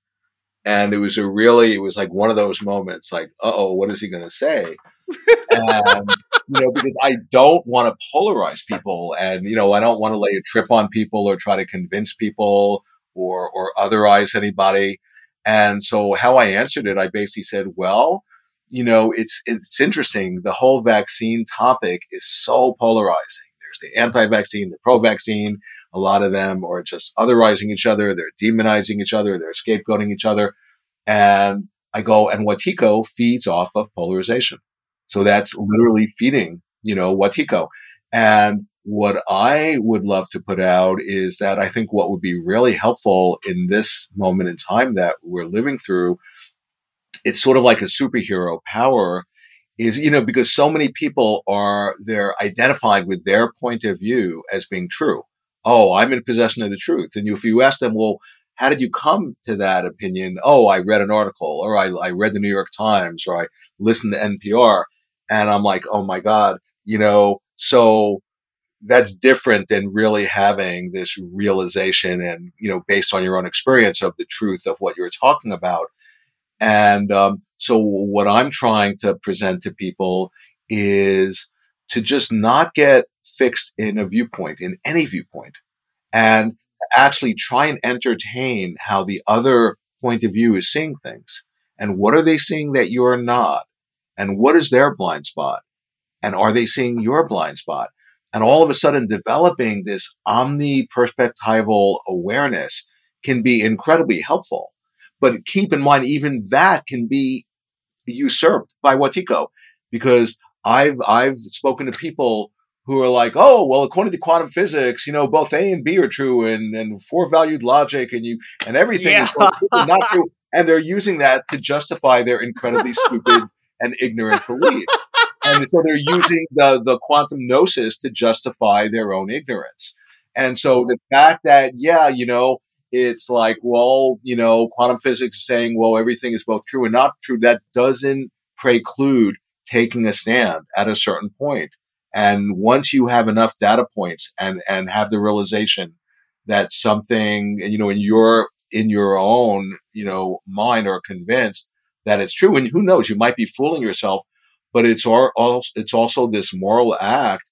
If you feel like, for example, if I feel like, you know, way back in the day when the British, when Paul Revere was like, the British are coming, the British are coming. And if somebody were to say, well, they're coming and not coming, and, you know, it's just your opinion, and how do you know? No, then they'll get, they would get killed.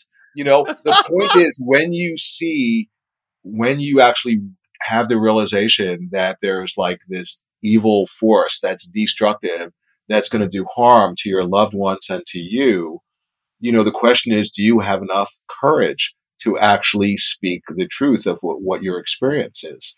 And, and so that's, you know, so that's a real question. And, uh, but basically what I, I just loved your answer and I'm just trying to add my little two cents of that for any of us to not get caught in a viewpoint and to really develop that omni-perspectival awareness. That I think really helps to dispel Wetiko. you you made me you you you you you made something pop into my head. I got to share it with you when you were talking about a, I'm coming, I'm not coming. You know, multi-valued logic. Uh, what came to me is uh, people need to realize life is like sex. You're either coming or you're not. That's a great bumper sticker. Yeah. oh yeah, let's do it. Oh God. I know exactly what you mean. But you know how I handle that? And this is how I teach my patients and my students to handle that. I say, look, the mind is a duality machine. And so you're going to find if you look at any topic deeply, and, I, and the example I give my students, I say, you go look up cold water therapy like cold plunges and cold dips. And you will find all sorts of highly qualified doctors saying you should never do that. It can make you sick. And then you'll find Wim Hof saying it'll turn you into Superman. You look up hot water. Never do it. Oh, it's great for this, great for that. Look up vitamin C. Don't use it, do use it. Look up anything. Vaccines. Don't use them, do use them. I see that's what Steiner describes as the opportunity for the birth of the awareness soul. And the awareness soul begins the day you start asking, is it really true? Is it really true that the vaccine is the answer? Is it really true that it isn't the answer? And what you'll find is you'll find all these checkmates. So the only way to get out of it is to go to your soul, which is both your unconscious and your superconscious, and get empty and don't have any idea in your head because if you're weighted to one side and you, then you're not going to hear your soul, you're going to hear your ego's answer. And that's the hard part of working with the soul. You've got to empty yourself so completely that you're willing to hear an answer that goes against your belief system, or all you'll do is reinforce your own belief system and say your soul told it to you. And then when you're laying on the hospital dead bed dying, you'll say, Dear soul, why did you tell me to do that? And your soul will say, I didn't tell you that. You told yourself that. You didn't listen to what I said. so the point I'm saying is when, whenever we have these checkmate situations, that's where we have to go into the level of the awareness soul and say, is it really true? And then don't go out of duality, post the question, but go into a non-dual state. So you're receptive when the answer comes and then trust the guidance. And the reason it's a spiritual practice is because you will find until you learn to empty yourself and be brave enough to hear something that opposes your viewpoint, you're never really listening to the voice of God. You're always listening to your own programming. And that's why it's a practice.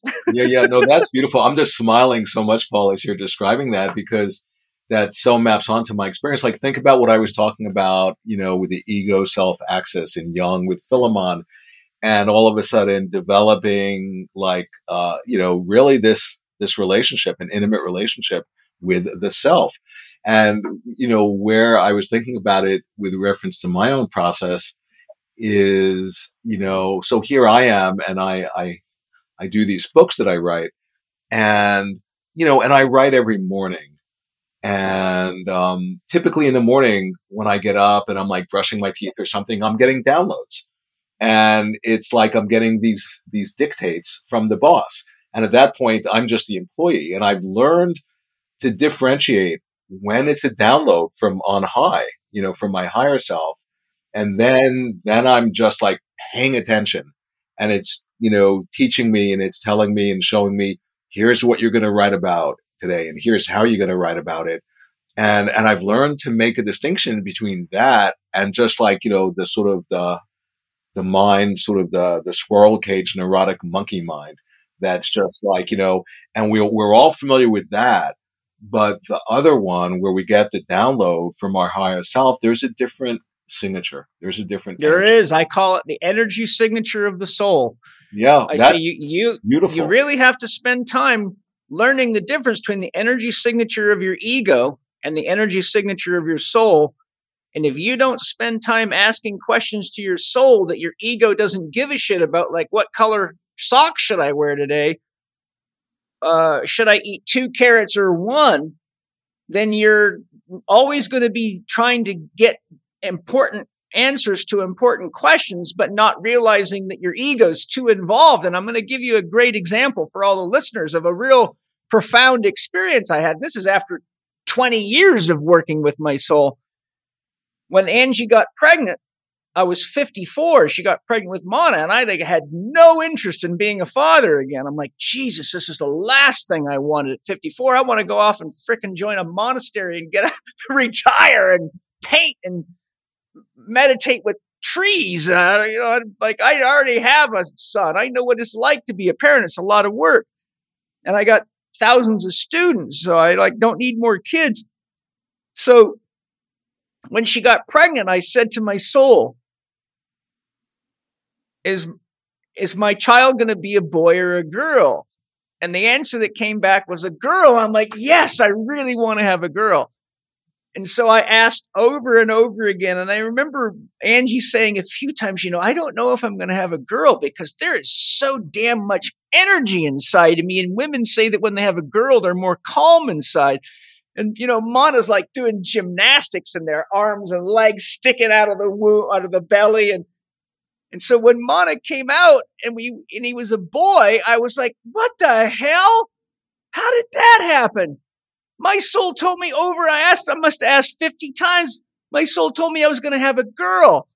And so as soon as I got home, I got my son and went into meditation, said, what the hell? You told me I was going to have a girl and I believed you. And my soul said, no, no.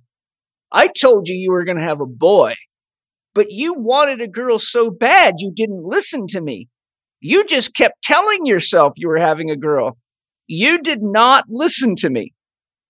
I and my so my soul is saying, if you really want to hear me, you've got to stop hearing yourself, and that's the lesson here, isn't it? I'm like, oh yeah, shit.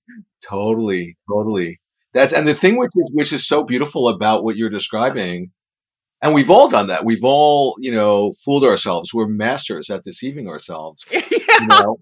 And um and it's so interesting because then when you sort of distinguish that the, the neurotic mind or just your own ego mind from the, the true self and you actually pay attention in a way, then you distinguish yourself.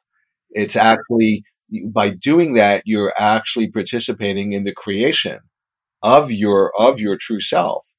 And um, so, you know, and this goes back to once again the profound importance of being creative as far as, you know, being the medicine for Wetiko. And um, and I just love that story because who can't relate to that? Who hasn't fooled themselves in that way? you know, I mean, that's where we're, we're, we're these geniuses. If people think, oh, no, I'm not a genius. Oh, yes, you are. Look at what a genius you are of tricking yourself out of your own right. you know? yeah. Too good just yeah. absolutely masterful at it. And that brings up my point. Look how good we are at tricking ourselves into create what we don't want. Why don't we just get still together, listen to people like Paul Levy and whoever else that we know is wise because their life reflects it and learn to use that very power to create what we all can enjoy together and make life sustainable so we can keep practicing instead of having to go back to the drawing board and go, well, we fucked that one up. Hi, everybody. I sure hope you're enjoying the podcast today. You know, it's sad that most people are either in too much of a rush to prepare fresh organic greens, be they vegetables or green fruits like fresh green apples, and end up grazing on inferior foods, but it comes with a cost. Nutrient depletion, reduced capacity to handle stress, reduced immune resilience, and you age more rapidly. But Organifi comes to our aid again with an amazingly tasty, nutritious addition their new crispy apple green juice. But it's more than just another apple drink. It's packed with your favorite adaptogens and superfoods. Some key features of Organifi's new crisp apple green juice are delicious taste from organic crisp apples, organic whole apple sources, hand picked, including Golden Delicious from Washington, Northern Spy, McIntosh, Ida Red, and Empire from Ontario, Canada.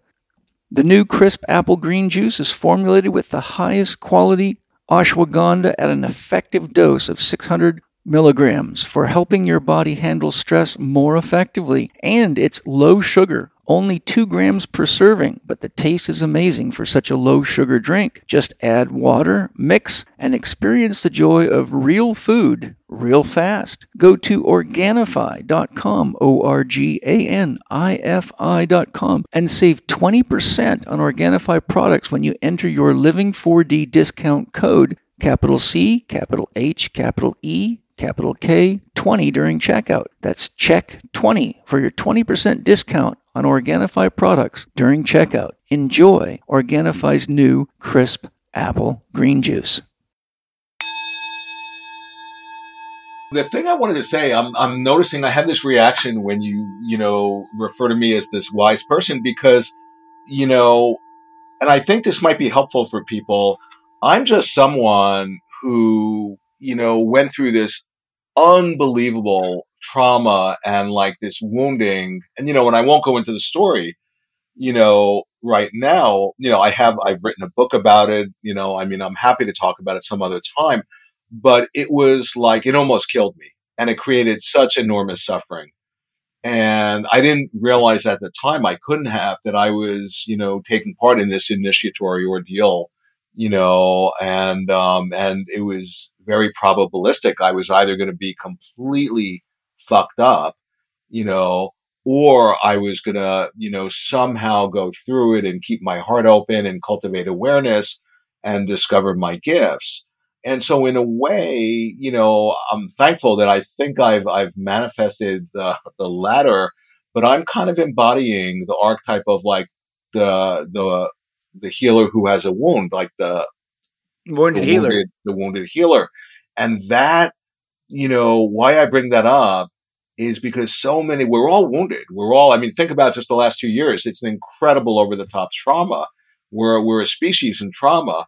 And, and yet there's a way we, you know, when we have our wound, um, there's a way of absorbing it and identifying with it, uh, you know, in a way that, oh, I'm just wounded and oh, you know, I won't really be okay until I heal my wound, but it never gets healed. And then I'm just feeling like this partial fragmented person. But there's another way of carrying your wound where your wound, you can recognize that it was this sort of higher dimensional event. It was this, this numinous event that actually, like you were saying before, like cracked you open so that the love and the light can come both in and come out of you. And, um, it, so the wound, that's the archetype of the wounded healer that in a way it's an incurable wound, but it becomes the portal to these incredible gifts.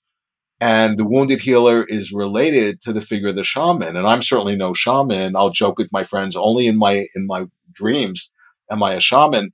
But the point is we're all shamans. We're all shamans, wounded healers in training. And that that's the deeper archetype that's activated. You know, we're going through a death rebirth experience. We're descending into the darkness of the unconscious. And to the extent we don't split off from that and just indulge our habitual patterns and our addictions and, you know, identify with our wounds, you know, and that's a real danger. And a lot of people do that. But if we're able to just presence our wound and, and to carry it in a certain way, it will then, it becomes a doorway, you know, to our nature, to our true nature.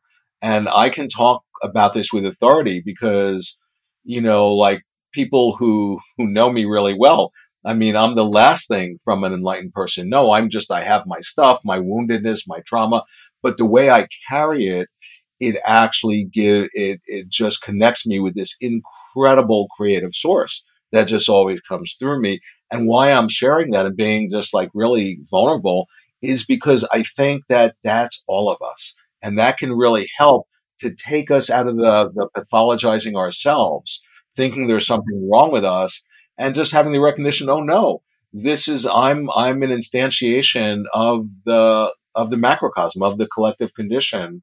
I mean, that's what the shaman does. The shaman will literally take on the illness that the person or the community they're working with is suffering from. And taking it on means they'll, they'll have it out with it, but they'll take it within themselves and they'll fall ill.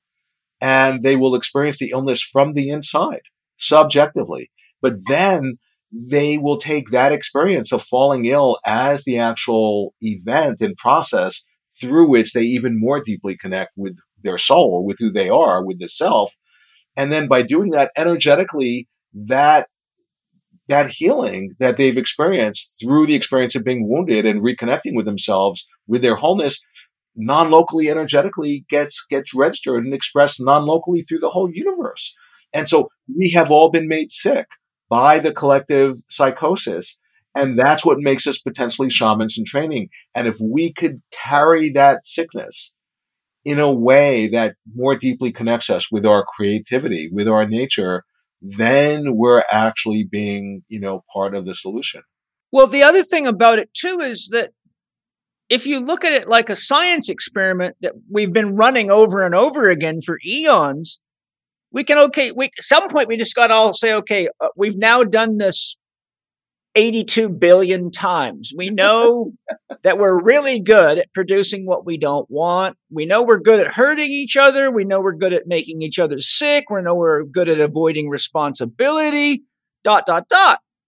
So now we got to say, how about if we run the other experiment and see what we can create positively that connects us, that is an expression of love, that is converting Wetiko into its opposing power. How about instead of doing the 18th million experiment to see what it looks like when you frown in a mirror and stand with poor posture, you try smiling and standing with good posture and say, I love me. I can't wait to share me with the world today. I got to go out and share my love, right? Because we've already done the other experiment enough. I mean, at what point does the double blind journal agree? Okay, you got a definite result here. yeah, totally, totally. It makes me think what you're saying, you know, as an artist, you know, I've been creating um, this happening, an art happening for years, and it's free membership and full benefits for everyone. And it's an art happening called Global Awakening, you know, that we, we can realize that we can all hook up with each other, you know, like I was saying, get in phase, get in sync with each other, you know, and in a way support each other's awakening, you know, and we can help to actually wake ourselves up and to stabilize that lucidity. And, and that can go viral. And that's, you know, so when I was saying before about, you know, the importance of creativity and how it's like a flatland idea just to be painting and drawing. No, every, every moment of our lives is creative. We are creative beings, you know, and some people are so genius at being creative, they will literally create the experience that they're not creative. And they will absolutely draw all the evidence confirming in their life, no, I'm completely not creative. And what they've done, they've used their creative genius to create the experience of not being creative. And it's mind blowing. Wow, what a genius you are. How creative you are that you've created that. But that's what you're pointing at. That's like one person's example of what we're doing collectively.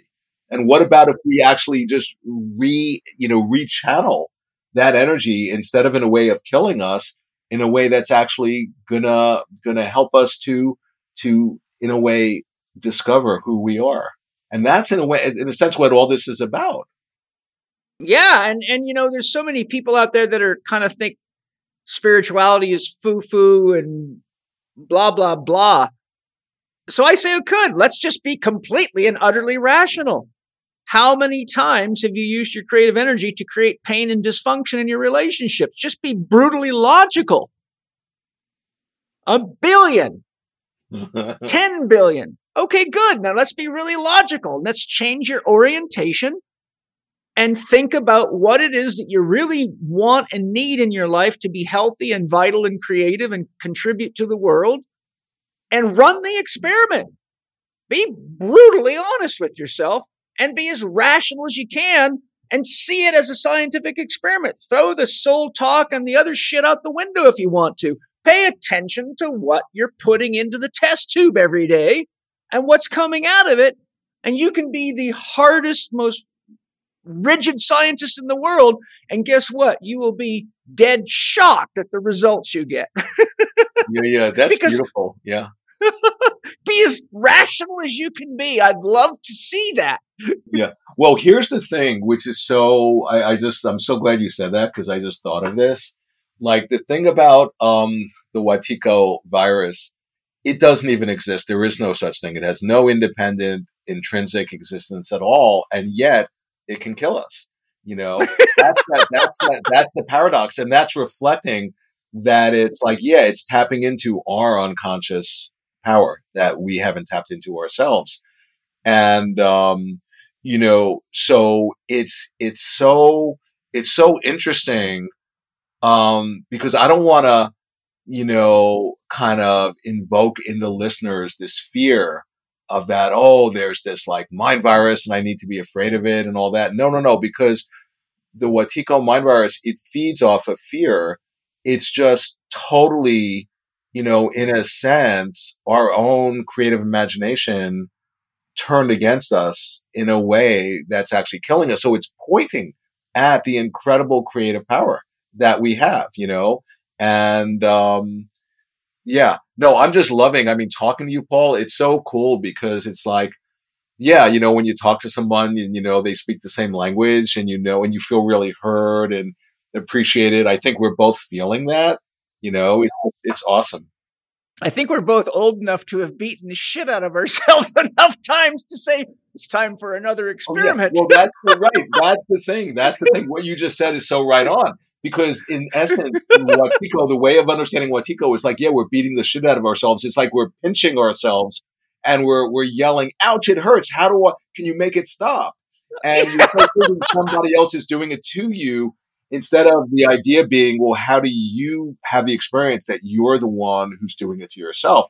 And that's the thing about Wetiko When I say it has no power over us at all, but it only has power over us when we collude with it. We give away our, because it can't steal our soul, but it can trick us into giving our soul away. So that's a key thing that I always try to work with with people is how are you colluding with Wetiko? And then with the whole creative process, you know, and I'm always, you know, emphasizing the profound importance of being creative in whatever way. It doesn't make a difference what the medium, but then I'm always interested in what is the story. If people, like so many people say, Oh, I'm not fully creative or I'm feeling blocked or stuck.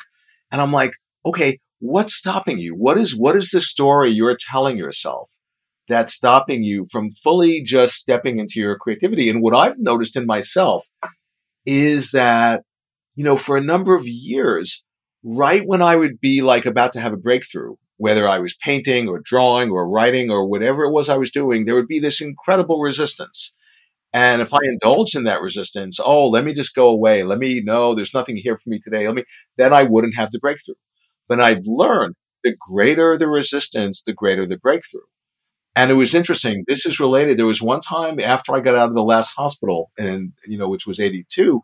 And then I found these great teachers, these, these Tibetan, these lamas who, you know, they became like family members and, and I would be seeing them all the time. And I was always telling them how much pain I was in and the trauma. And I noticed they were listening and taking me really, you know, they were honoring me, but they, they weren't getting hooked. They weren't taking me seriously it was like they were in relationship to the part of me that was whole and healed and awake. And they could do that because they saw, because they were in touch with the part of them that was whole and healed and awake. And I've realized, oh my God, that's kind of what I do. And I think what, what any real healer does is whenever they're working with someone, they see their story and their identification with being wounded. That's the Halloween costume. That's what I call it. And they don't get hooked by that. But to the extent that you're in touch with your own wholeness, you see the other person in their wholeness as already being whole, already being healed. And by the lamas doing that to me, it helped me to step into the part of me that was healed, you know? And one time though, I was talking to them about the demons and the trauma and the evil and the abuse from my father. And they said to me something I'll never forget. I right away, I, I heard the truth of it. They said, Paul, it's because you have such potential for light that the demons are even interested. And I realized that's not just me, that's all of us, you know? And so, in other words, every day. So, for example, there was my friend, a really good friend, he did the audiobook for the new book because I, I didn't want to read it. And, and he was really good at it. So I, you know, I asked him to read it and he's this, this minister.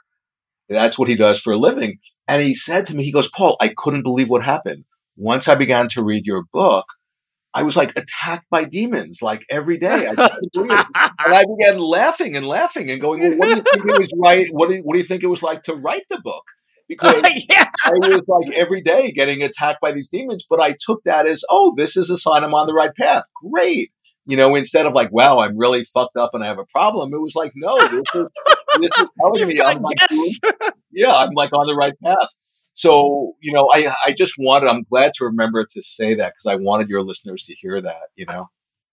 Oh, it's great. Well, I have to say you inspired a new definition of mind for me that I think I'll have to email to Dr. Dan Siegel to go with his mind. Something that doesn't exist but can kill you. right. totally. Uh, yeah, yeah, yeah. Many, lots of my students and friends have asked me over the years, can you tell me what a shaman really is? Because it's hard to define that. And I say, yes, I can. A shaman is someone who's played all the games you're playing with yourself, but they're much better at them than you are, so they can easily recognize yours. yeah, yeah, that and plus, like in in physics, the quantum physicists, the founding fathers, they were saying, no, there's no such thing as experts. We're all amateurs, but what what we're expert in, we know where all the mistakes are because we've made them. Yes. yeah, so good. Uh, from my studies on your works on Wetiko, it seems that Wetiko fits the definition of an entity, be it a thought form or an egregore. Um, in Mark Stavish's book titled Egregores, he states that egregore, uh, he states uh, regarding egregores that an egregore is an entity that is an artificial being whose creator or creators become its slaves. If you agree that Wetiko as an egregore fits that classification, what is it within human beings that seems to have them forever creating such entities and ultimately being enslaved by them? yeah, yeah, yeah, and I totally agree with that. I mean, I have a like a whole section on egregores in my in my new book. Yeah, I read it. Yeah, yeah, yeah. Good. No, no, it's totally a trip, and it's like the sorcerer's apprentice who like conjures up like from the bones of a dead tiger conjures up the tiger and then the tiger devours the apprentice. It's like that. I mean, that's we're we are that sorcerer's apprentice where we we have this power beyond measure with these magicians, but we're using our magic in a way that's killing us. It's so perverse and it's so insane, you know. But when you see it, I mean, it's just such a mind blowing thing. And the idea of an egregore, it's so interesting because in psychology speak, they talk about autonomous complexes that, you know, when we get traumatized, you know, and by definition, the trauma is something we can't integrate in the normal way. We can't symbolize it. It's overwhelming. So we split. We become, you know, disassociated. And then if we don't, you know, integrate that split off part, it develops an autonomy of its own. That's why, you know, in psychology, they're called autonomous complexes that will manifest as if they have this life and independent will of its own. And, and the indigenous people call autonomous complexes, that's what they they would call a demon. And, and so all of this is related to an egregore that an egregore actually doesn't even in, independently exist. It was mind, it was conjured up by the practitioner's mind. And there are people who are pointing out, yeah, it's like there's a collective egregore, you know, striding society, you know, in our world that we have dreamed up. That's what I mean when I say Wetiko is a dreamed up phenomena. Like my, my next book on Wetiko, due out in a year, is Undreaming Wetiko you know, and it's pointing out that, yeah, because we've created Wetiko, we've dreamed up Wetiko, we can undream it. Just like an egregore, you can uncreate it. Yeah, I, I love that. So I'm going to go to a section of your book here because this is a, an interesting topic I want to hear your thoughts on. Um, so when it comes to healing Wetiko, in your book, starting at the bottom of page 69 and then continuing on page 70, you were referring to the fact that egregores are similar to Tibetan tulpas, which I've studied. And you state, as hard as a tulpa is to create, these self-created thought forms are considered even more difficult once having taken form to uncreate and dissolve. Imagine how much more challenging it would be to dissolve a collectively dreamed up egregore a human created mutually shared thought form. The challenge, however, starts with each one of us right now in this moment.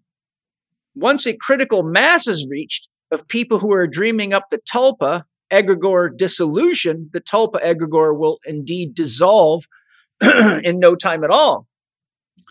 Now, when I read that, because I've studied egregores quite a lot in thought forms and Leadbeater's work and Annie Besant and blah, blah, blah, and I also work with them in people that come to me with what we would call possessions and multiple personality disorders. There's a collection of complexes. Um, this came to me to, to dialogue with you on. I bring this up because the energy of an egregore is highly or heavily linked to any ritual practice associated with it. And to abolish an egregore, all such practices must be completely stopped or the egregore is fed and enlivened again.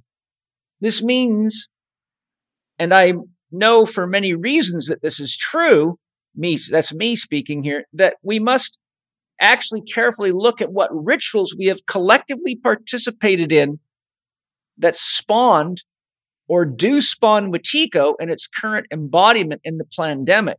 Historically, when Christians, Romans, and others invaded other territories where people held belief systems that were contradictory to their captors, or the invaders, then what they would do is they would burn every statue or building like churches, any. This is why we see so many sculptures in these places with their faces chopped off because they believed that you had to destroy any of the insignia or any of the ritual uh, tools that supported the practice of creating the egregore that they wanted to get rid of. And so um, I've got a lot written down there, but uh, I'll jump to the point. The point is, is that an egregore is fed by the rituals that are linked to the creation of it. And we are, as a world culture, we have a lot of political rituals. We have a lot of business rituals. We have a lot of religious rituals. Um, we have a lot of banking rituals. We have a lot of medical rituals that are all feeding into Wetiko.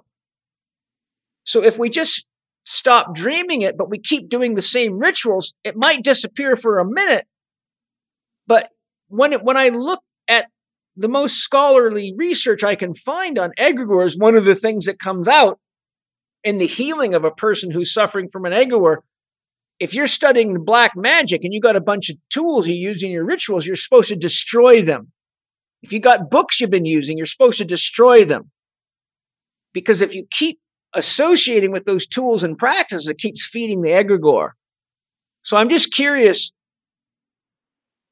with what you've shared in your book and what I'm sharing here, how important do you think it is for us to potentially destroy or eliminate objects, symbols, and practices that we've been using for thousands of years that are keep bringing us back into connection with that egregore?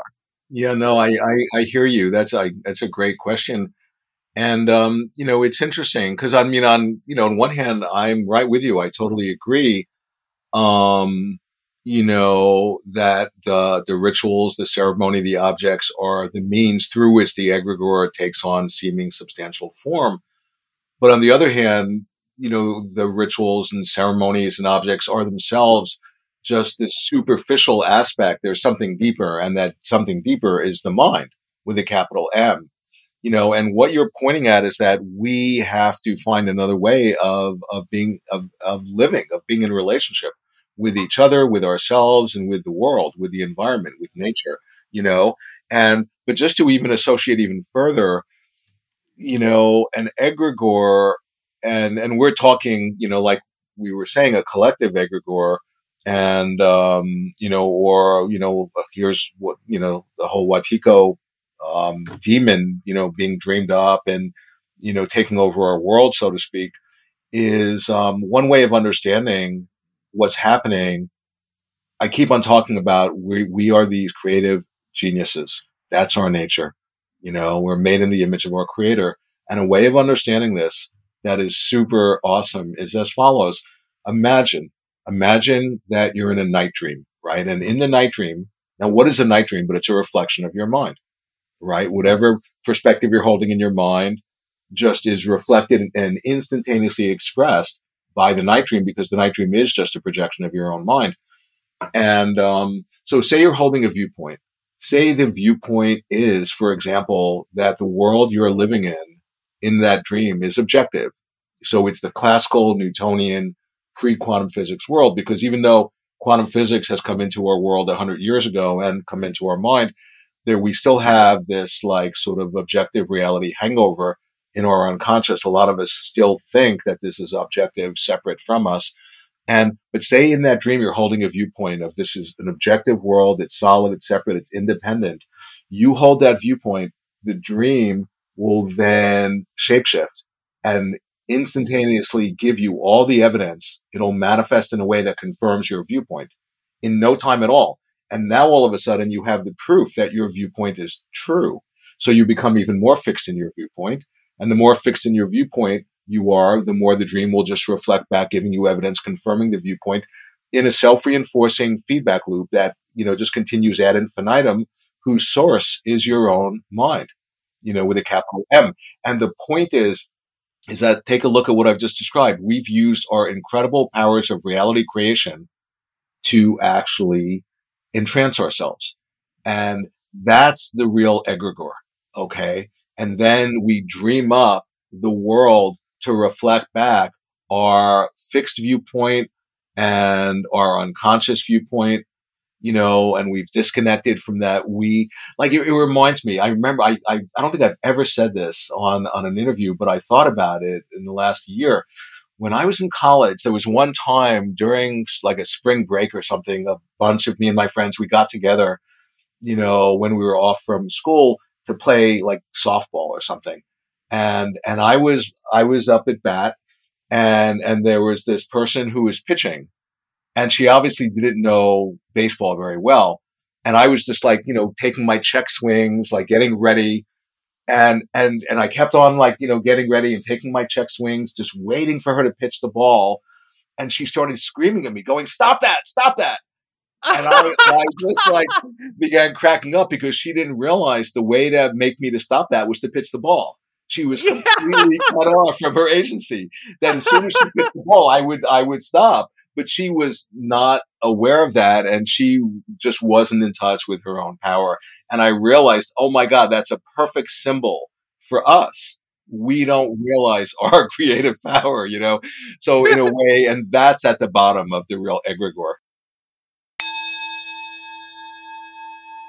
Sometimes I'm in a hurry and in a hurry between engagements, lunch, or dinner, and dinner won't be ready for a while, so I just want to eat something delicious that's quick and easy. And that is when I say, thank God for Paleo Valley.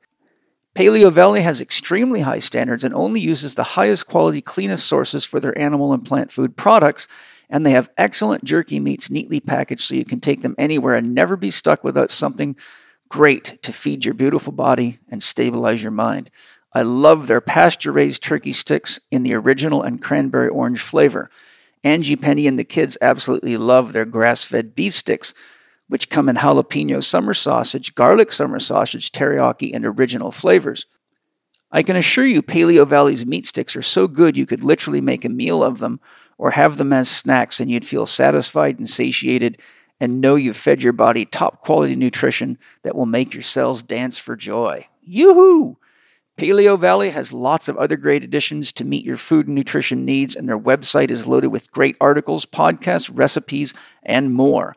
Go to www.paleovalley.com to get your 15% Living 4D discount. Use the code CHEK15, all small case, C H E K 15 on checkout. The whole family will be satiated, nourished, and glad you did. I have another one for you here. And we're doing pretty good. I think and we've covered almost every question I had now in our dialogue. They just kind of came up all by themselves, which is pretty cool. So it is known that when people try to free themselves from religions, groups, or organizations that have generated negative, dangerous egregores, that they go through a withdrawal period like addicts do. During this period, one of the suggestions is that such people need to align themselves with opposing but equally powerful forces, organizations, or people that support their transition, or they're likely to consciously or unconsciously be back, drawn back to the egregore that previously hurt them. Considering how many millions of people worldwide have obviously become victims of Wetiko and the pandemic expression of Wetiko, what suggestions do you have in this regard? Does that make sense to you? Yeah, yeah, yeah.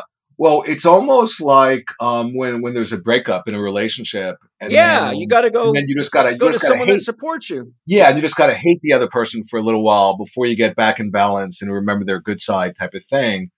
And because we are talking, I mean, there's an incredible mind control that's happening. I mean, that's the real war in our world is the war on consciousness.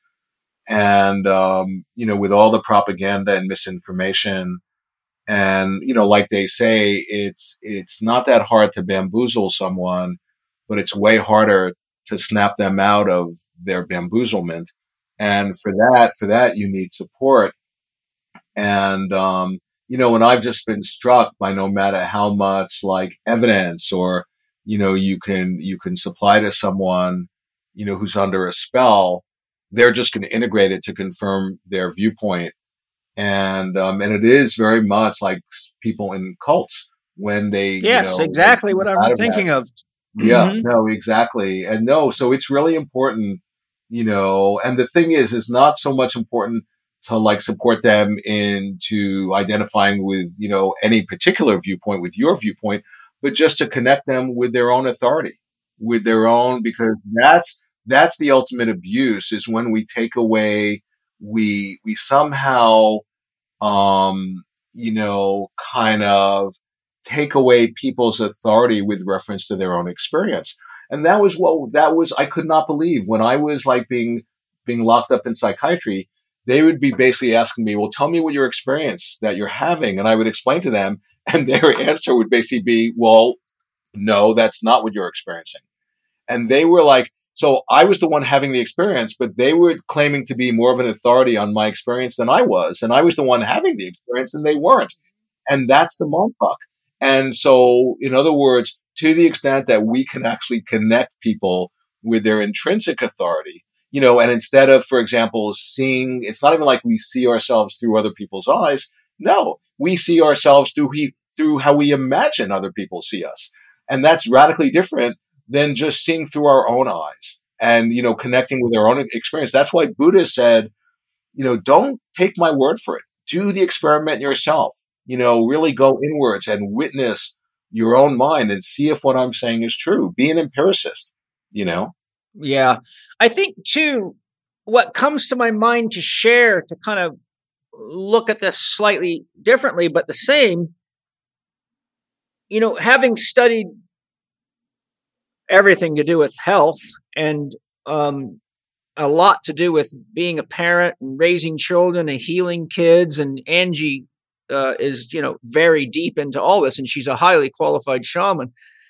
But one of the things you see in a lot of the circles, especially some of the older writings, is that it's very important when a child is an infant, especially in the first few months, not to let sick people or unhealthy people handle the child or spend too much time around the child because they have the ability to suck the life force energy out of the child and children have a higher propensity of getting sick.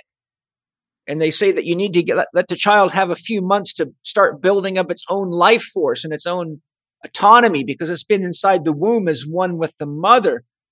So just the same way we want the child surrounded by healthy, vital people while it's developing its systems and turning itself on, it seems to me that it's obvious we've got a lot of sick children in the world with regard to their capacity to use their mind to create what they want.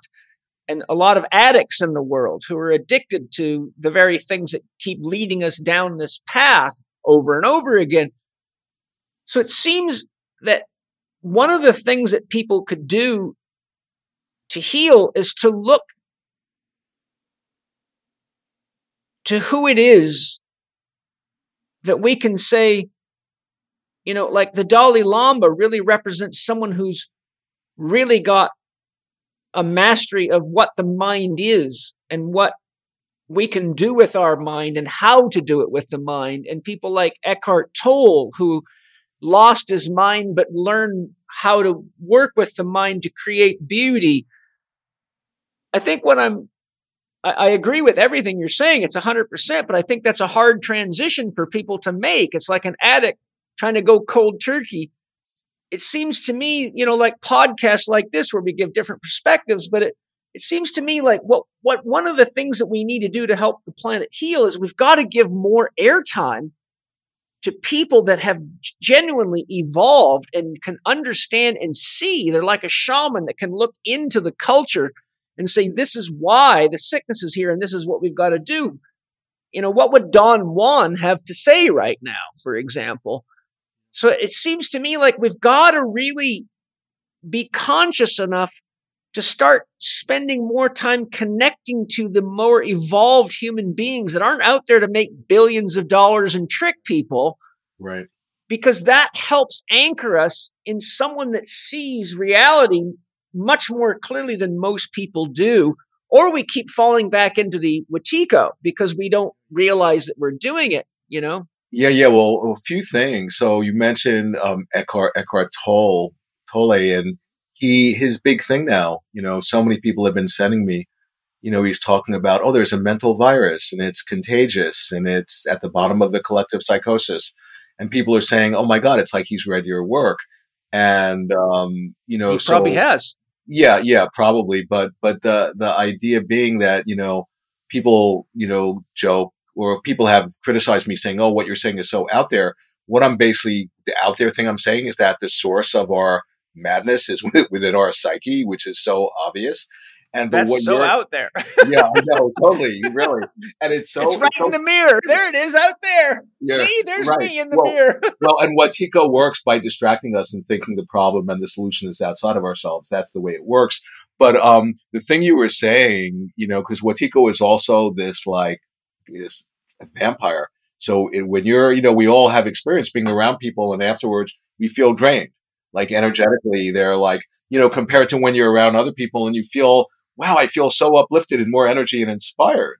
There's somebody who are like plugged into source and, you know, just they're radiating life force and love and compassion.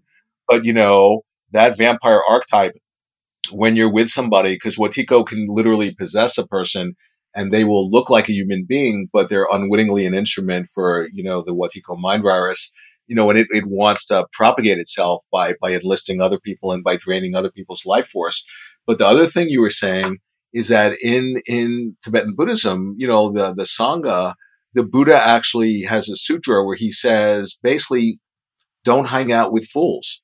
In other words, be aware of who you hang out with because we affect each other you know, when you hang out with people who are genuinely awakening, and a beautiful definition of bodhisattva is a being in the process of awakening. And who among us is not in the process of awakening? So just like we're these wounded healers and potential shamans in, in training, we're like all these bodhisattvas in training. And when we connect with other people who are also plugged in in that way, it helps all of us because we can all support each other and activate each other you know, and, and that's really the idea of Sangha. That's a real healthy family instead of like this dysfunctional family where power is abused and there's hierarchy. No, we're all in the soup together. We're all in the same boat. We're all completely equal. And to have that realization, I mean, that, that is when you awaken in the dream, you see that, that everybody else is just a dream character in your dream and you're a dream character in their dream. And we're all just like these reflective mirrors of each other. Yeah, you know, what came to me as you were saying that is, is something interesting I want to share. Wetiko seems to be really um, infects the ego more so than other parts of ourself. But the Sangha is where you go to, to lose your ego. Think of a drum circle. If you're playing offbeat and making sure everybody can hear you, you stand out like a sore thumb and it's everybody in the room feels that disharmony is coming. But when you learn to relax into the circle, you can get to the point where you can feel everyone in the drum circle inside you like they're part of yourself. So what I feel that is probably the most important transition for healing the Wetiko virus is that concept of the Sangha, because when we sit together and we listen to each other without trying to force our opinion, but we have a dialogue. You know, David Bohm goes at length about the importance of dialogue and how there's not supposed to be a direction. You're not supposed to have your ego controlling it. You, you, you say, I'm in pain. And someone says, I'm in pain too. And someone says, let's dream a different way together. And someone says, I dream of our pain becoming our freedom. So you see, it takes its own flow without someone trying to force it and direct it. I, I, what I'm intuitively sensing is that one of the most important things that we can all do is turn off the television and start holding hands and singing and, and meditating and hugging and being with each other with the intention of saying, it's time for us to become creative together. Instead of a bunch of little independent brain cells, we got to collectively create a brain together that has the only intention of healing, growing, and harmonizing together. And that would be sort of the antidote for the Wetiko and its focus on consumption and threat and fear. Because when we come together, we're like little fish that create a school that's big enough to scare the big fish away. I just feel that it's really paradoxically time for us to shut off Anthony Fauci and Biden and all those types of people and go stand in parks and in dance halls and in meditation centers and just hold the orientation on what we can create together because it seems to be just the absolute medicine for the isolation, the victimization, the pressure, I don't know. Yeah, How yeah. do you feel well, about yeah, that? yeah, yeah. No, totally. It's so funny because you're describing. So I don't know if you know. I mean, I have a whole community that's formed around me. I have all of these circles, all these groups, and I actually have one soon. So I'm going to have to, you know, I'm cracking up, going because we could talk for. It, it's such a delight just hanging out with you, Paul, and I'm realizing, my God, we could talk for hours. But then I'm like, oh my God, I have my group happening soon. I gotta, I gotta go. But oh yeah, um, yeah, yeah, yeah, We're we're right yeah. at the end. Yeah, yeah, yeah. And and but the thing, what you're saying, absolutely. I mean, for over 25 years, I've had this community, this group, and you know, of people who who are awakening to the dream, and who are coming together and exploring what it's like, you know, um, if we really took seriously and stepped into that point of view that this is a dream and we're actually dream characters in each other's dreams, and we're actually co dreaming up together whatever's manifesting moment by moment and and yeah and it's that idea of sangha again that we can come together in a way and we can be together in a way and hang out with each other in a way that is super creative.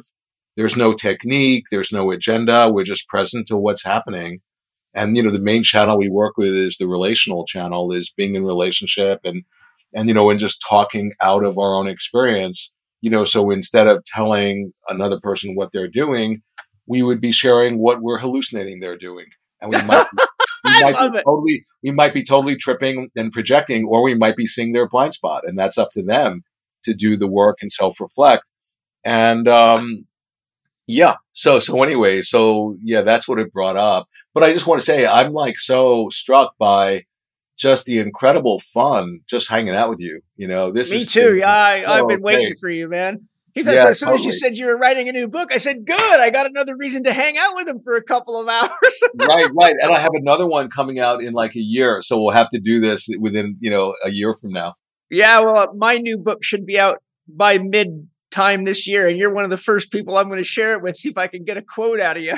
oh absolutely totally i would love that yeah, I think you're going to find it pretty interesting. I'm, uh, I won't bore you with it now because you got to get going. So anyhow, Paul, what a I'm just so grateful for you. You know, I study a lot, I practice a lot. I really have devoted myself to my life and to doing the best I can do as a human being in my life. And when I get to be with someone that I feel as is as passionate for life and for people and for love and healing and growth as I am, I just feel like I feel like I've just been injected with with love and joy by just getting to talk to you. So thank you. Well, well, I appreciate that, but that's your that's your own projection. Just remember that. Well, it's working great. Don't stop it. totally. I'm I'm smiling in the mirror. Let's not fix it. right, right, totally. Well, I appreciate that. Where can people find Wetiko healing the mind virus that plagues our world? Okay, well, uh, the I, uh, the one hand, you know, any bookstore in in any of our multi galaxies, you know, or multi all around, you know, and on Amazon. And if you if you want to to awaken in the dream, go to awakeninthedream.com. That's my website. You can buy autographed copies there, um, you know, of that book or any of my books, and um, but a ton of free content, just a lot of articles and interviews. In the sense, I just want to get this information out because it's it's medicine, you know. It is, yeah, and I love your articles. You write great articles, so Well, thank you. you're a great writer, flat out, man. I just dig it. You. I- if I can even get close to how good you write, I'll I'll be really happy. So I, you're an Wow. inspiration for me, man. Well, I, well, I have to tell you one thing about that. When I went to college, I was really, you know, a good student, but I sucked at writing. It was my worst, you know, thing. And, um, and then I, it blew my mind that I eventually became a writer. And I realized it was because I wasn't interested in what I was being forced to write about in school. But as soon as I had something to say that I was passionate about, then I realized, oh, well, I found my voice. Yay. Yeah, I'm, I, I agree 100%. I think that's so true about so many aspects of our life. But I don't want to hold you up because I want you to be fresh for your group. So you've been such a gift and I can't wait for your next book. So I have a reason to interview you again. oh, thank you so much.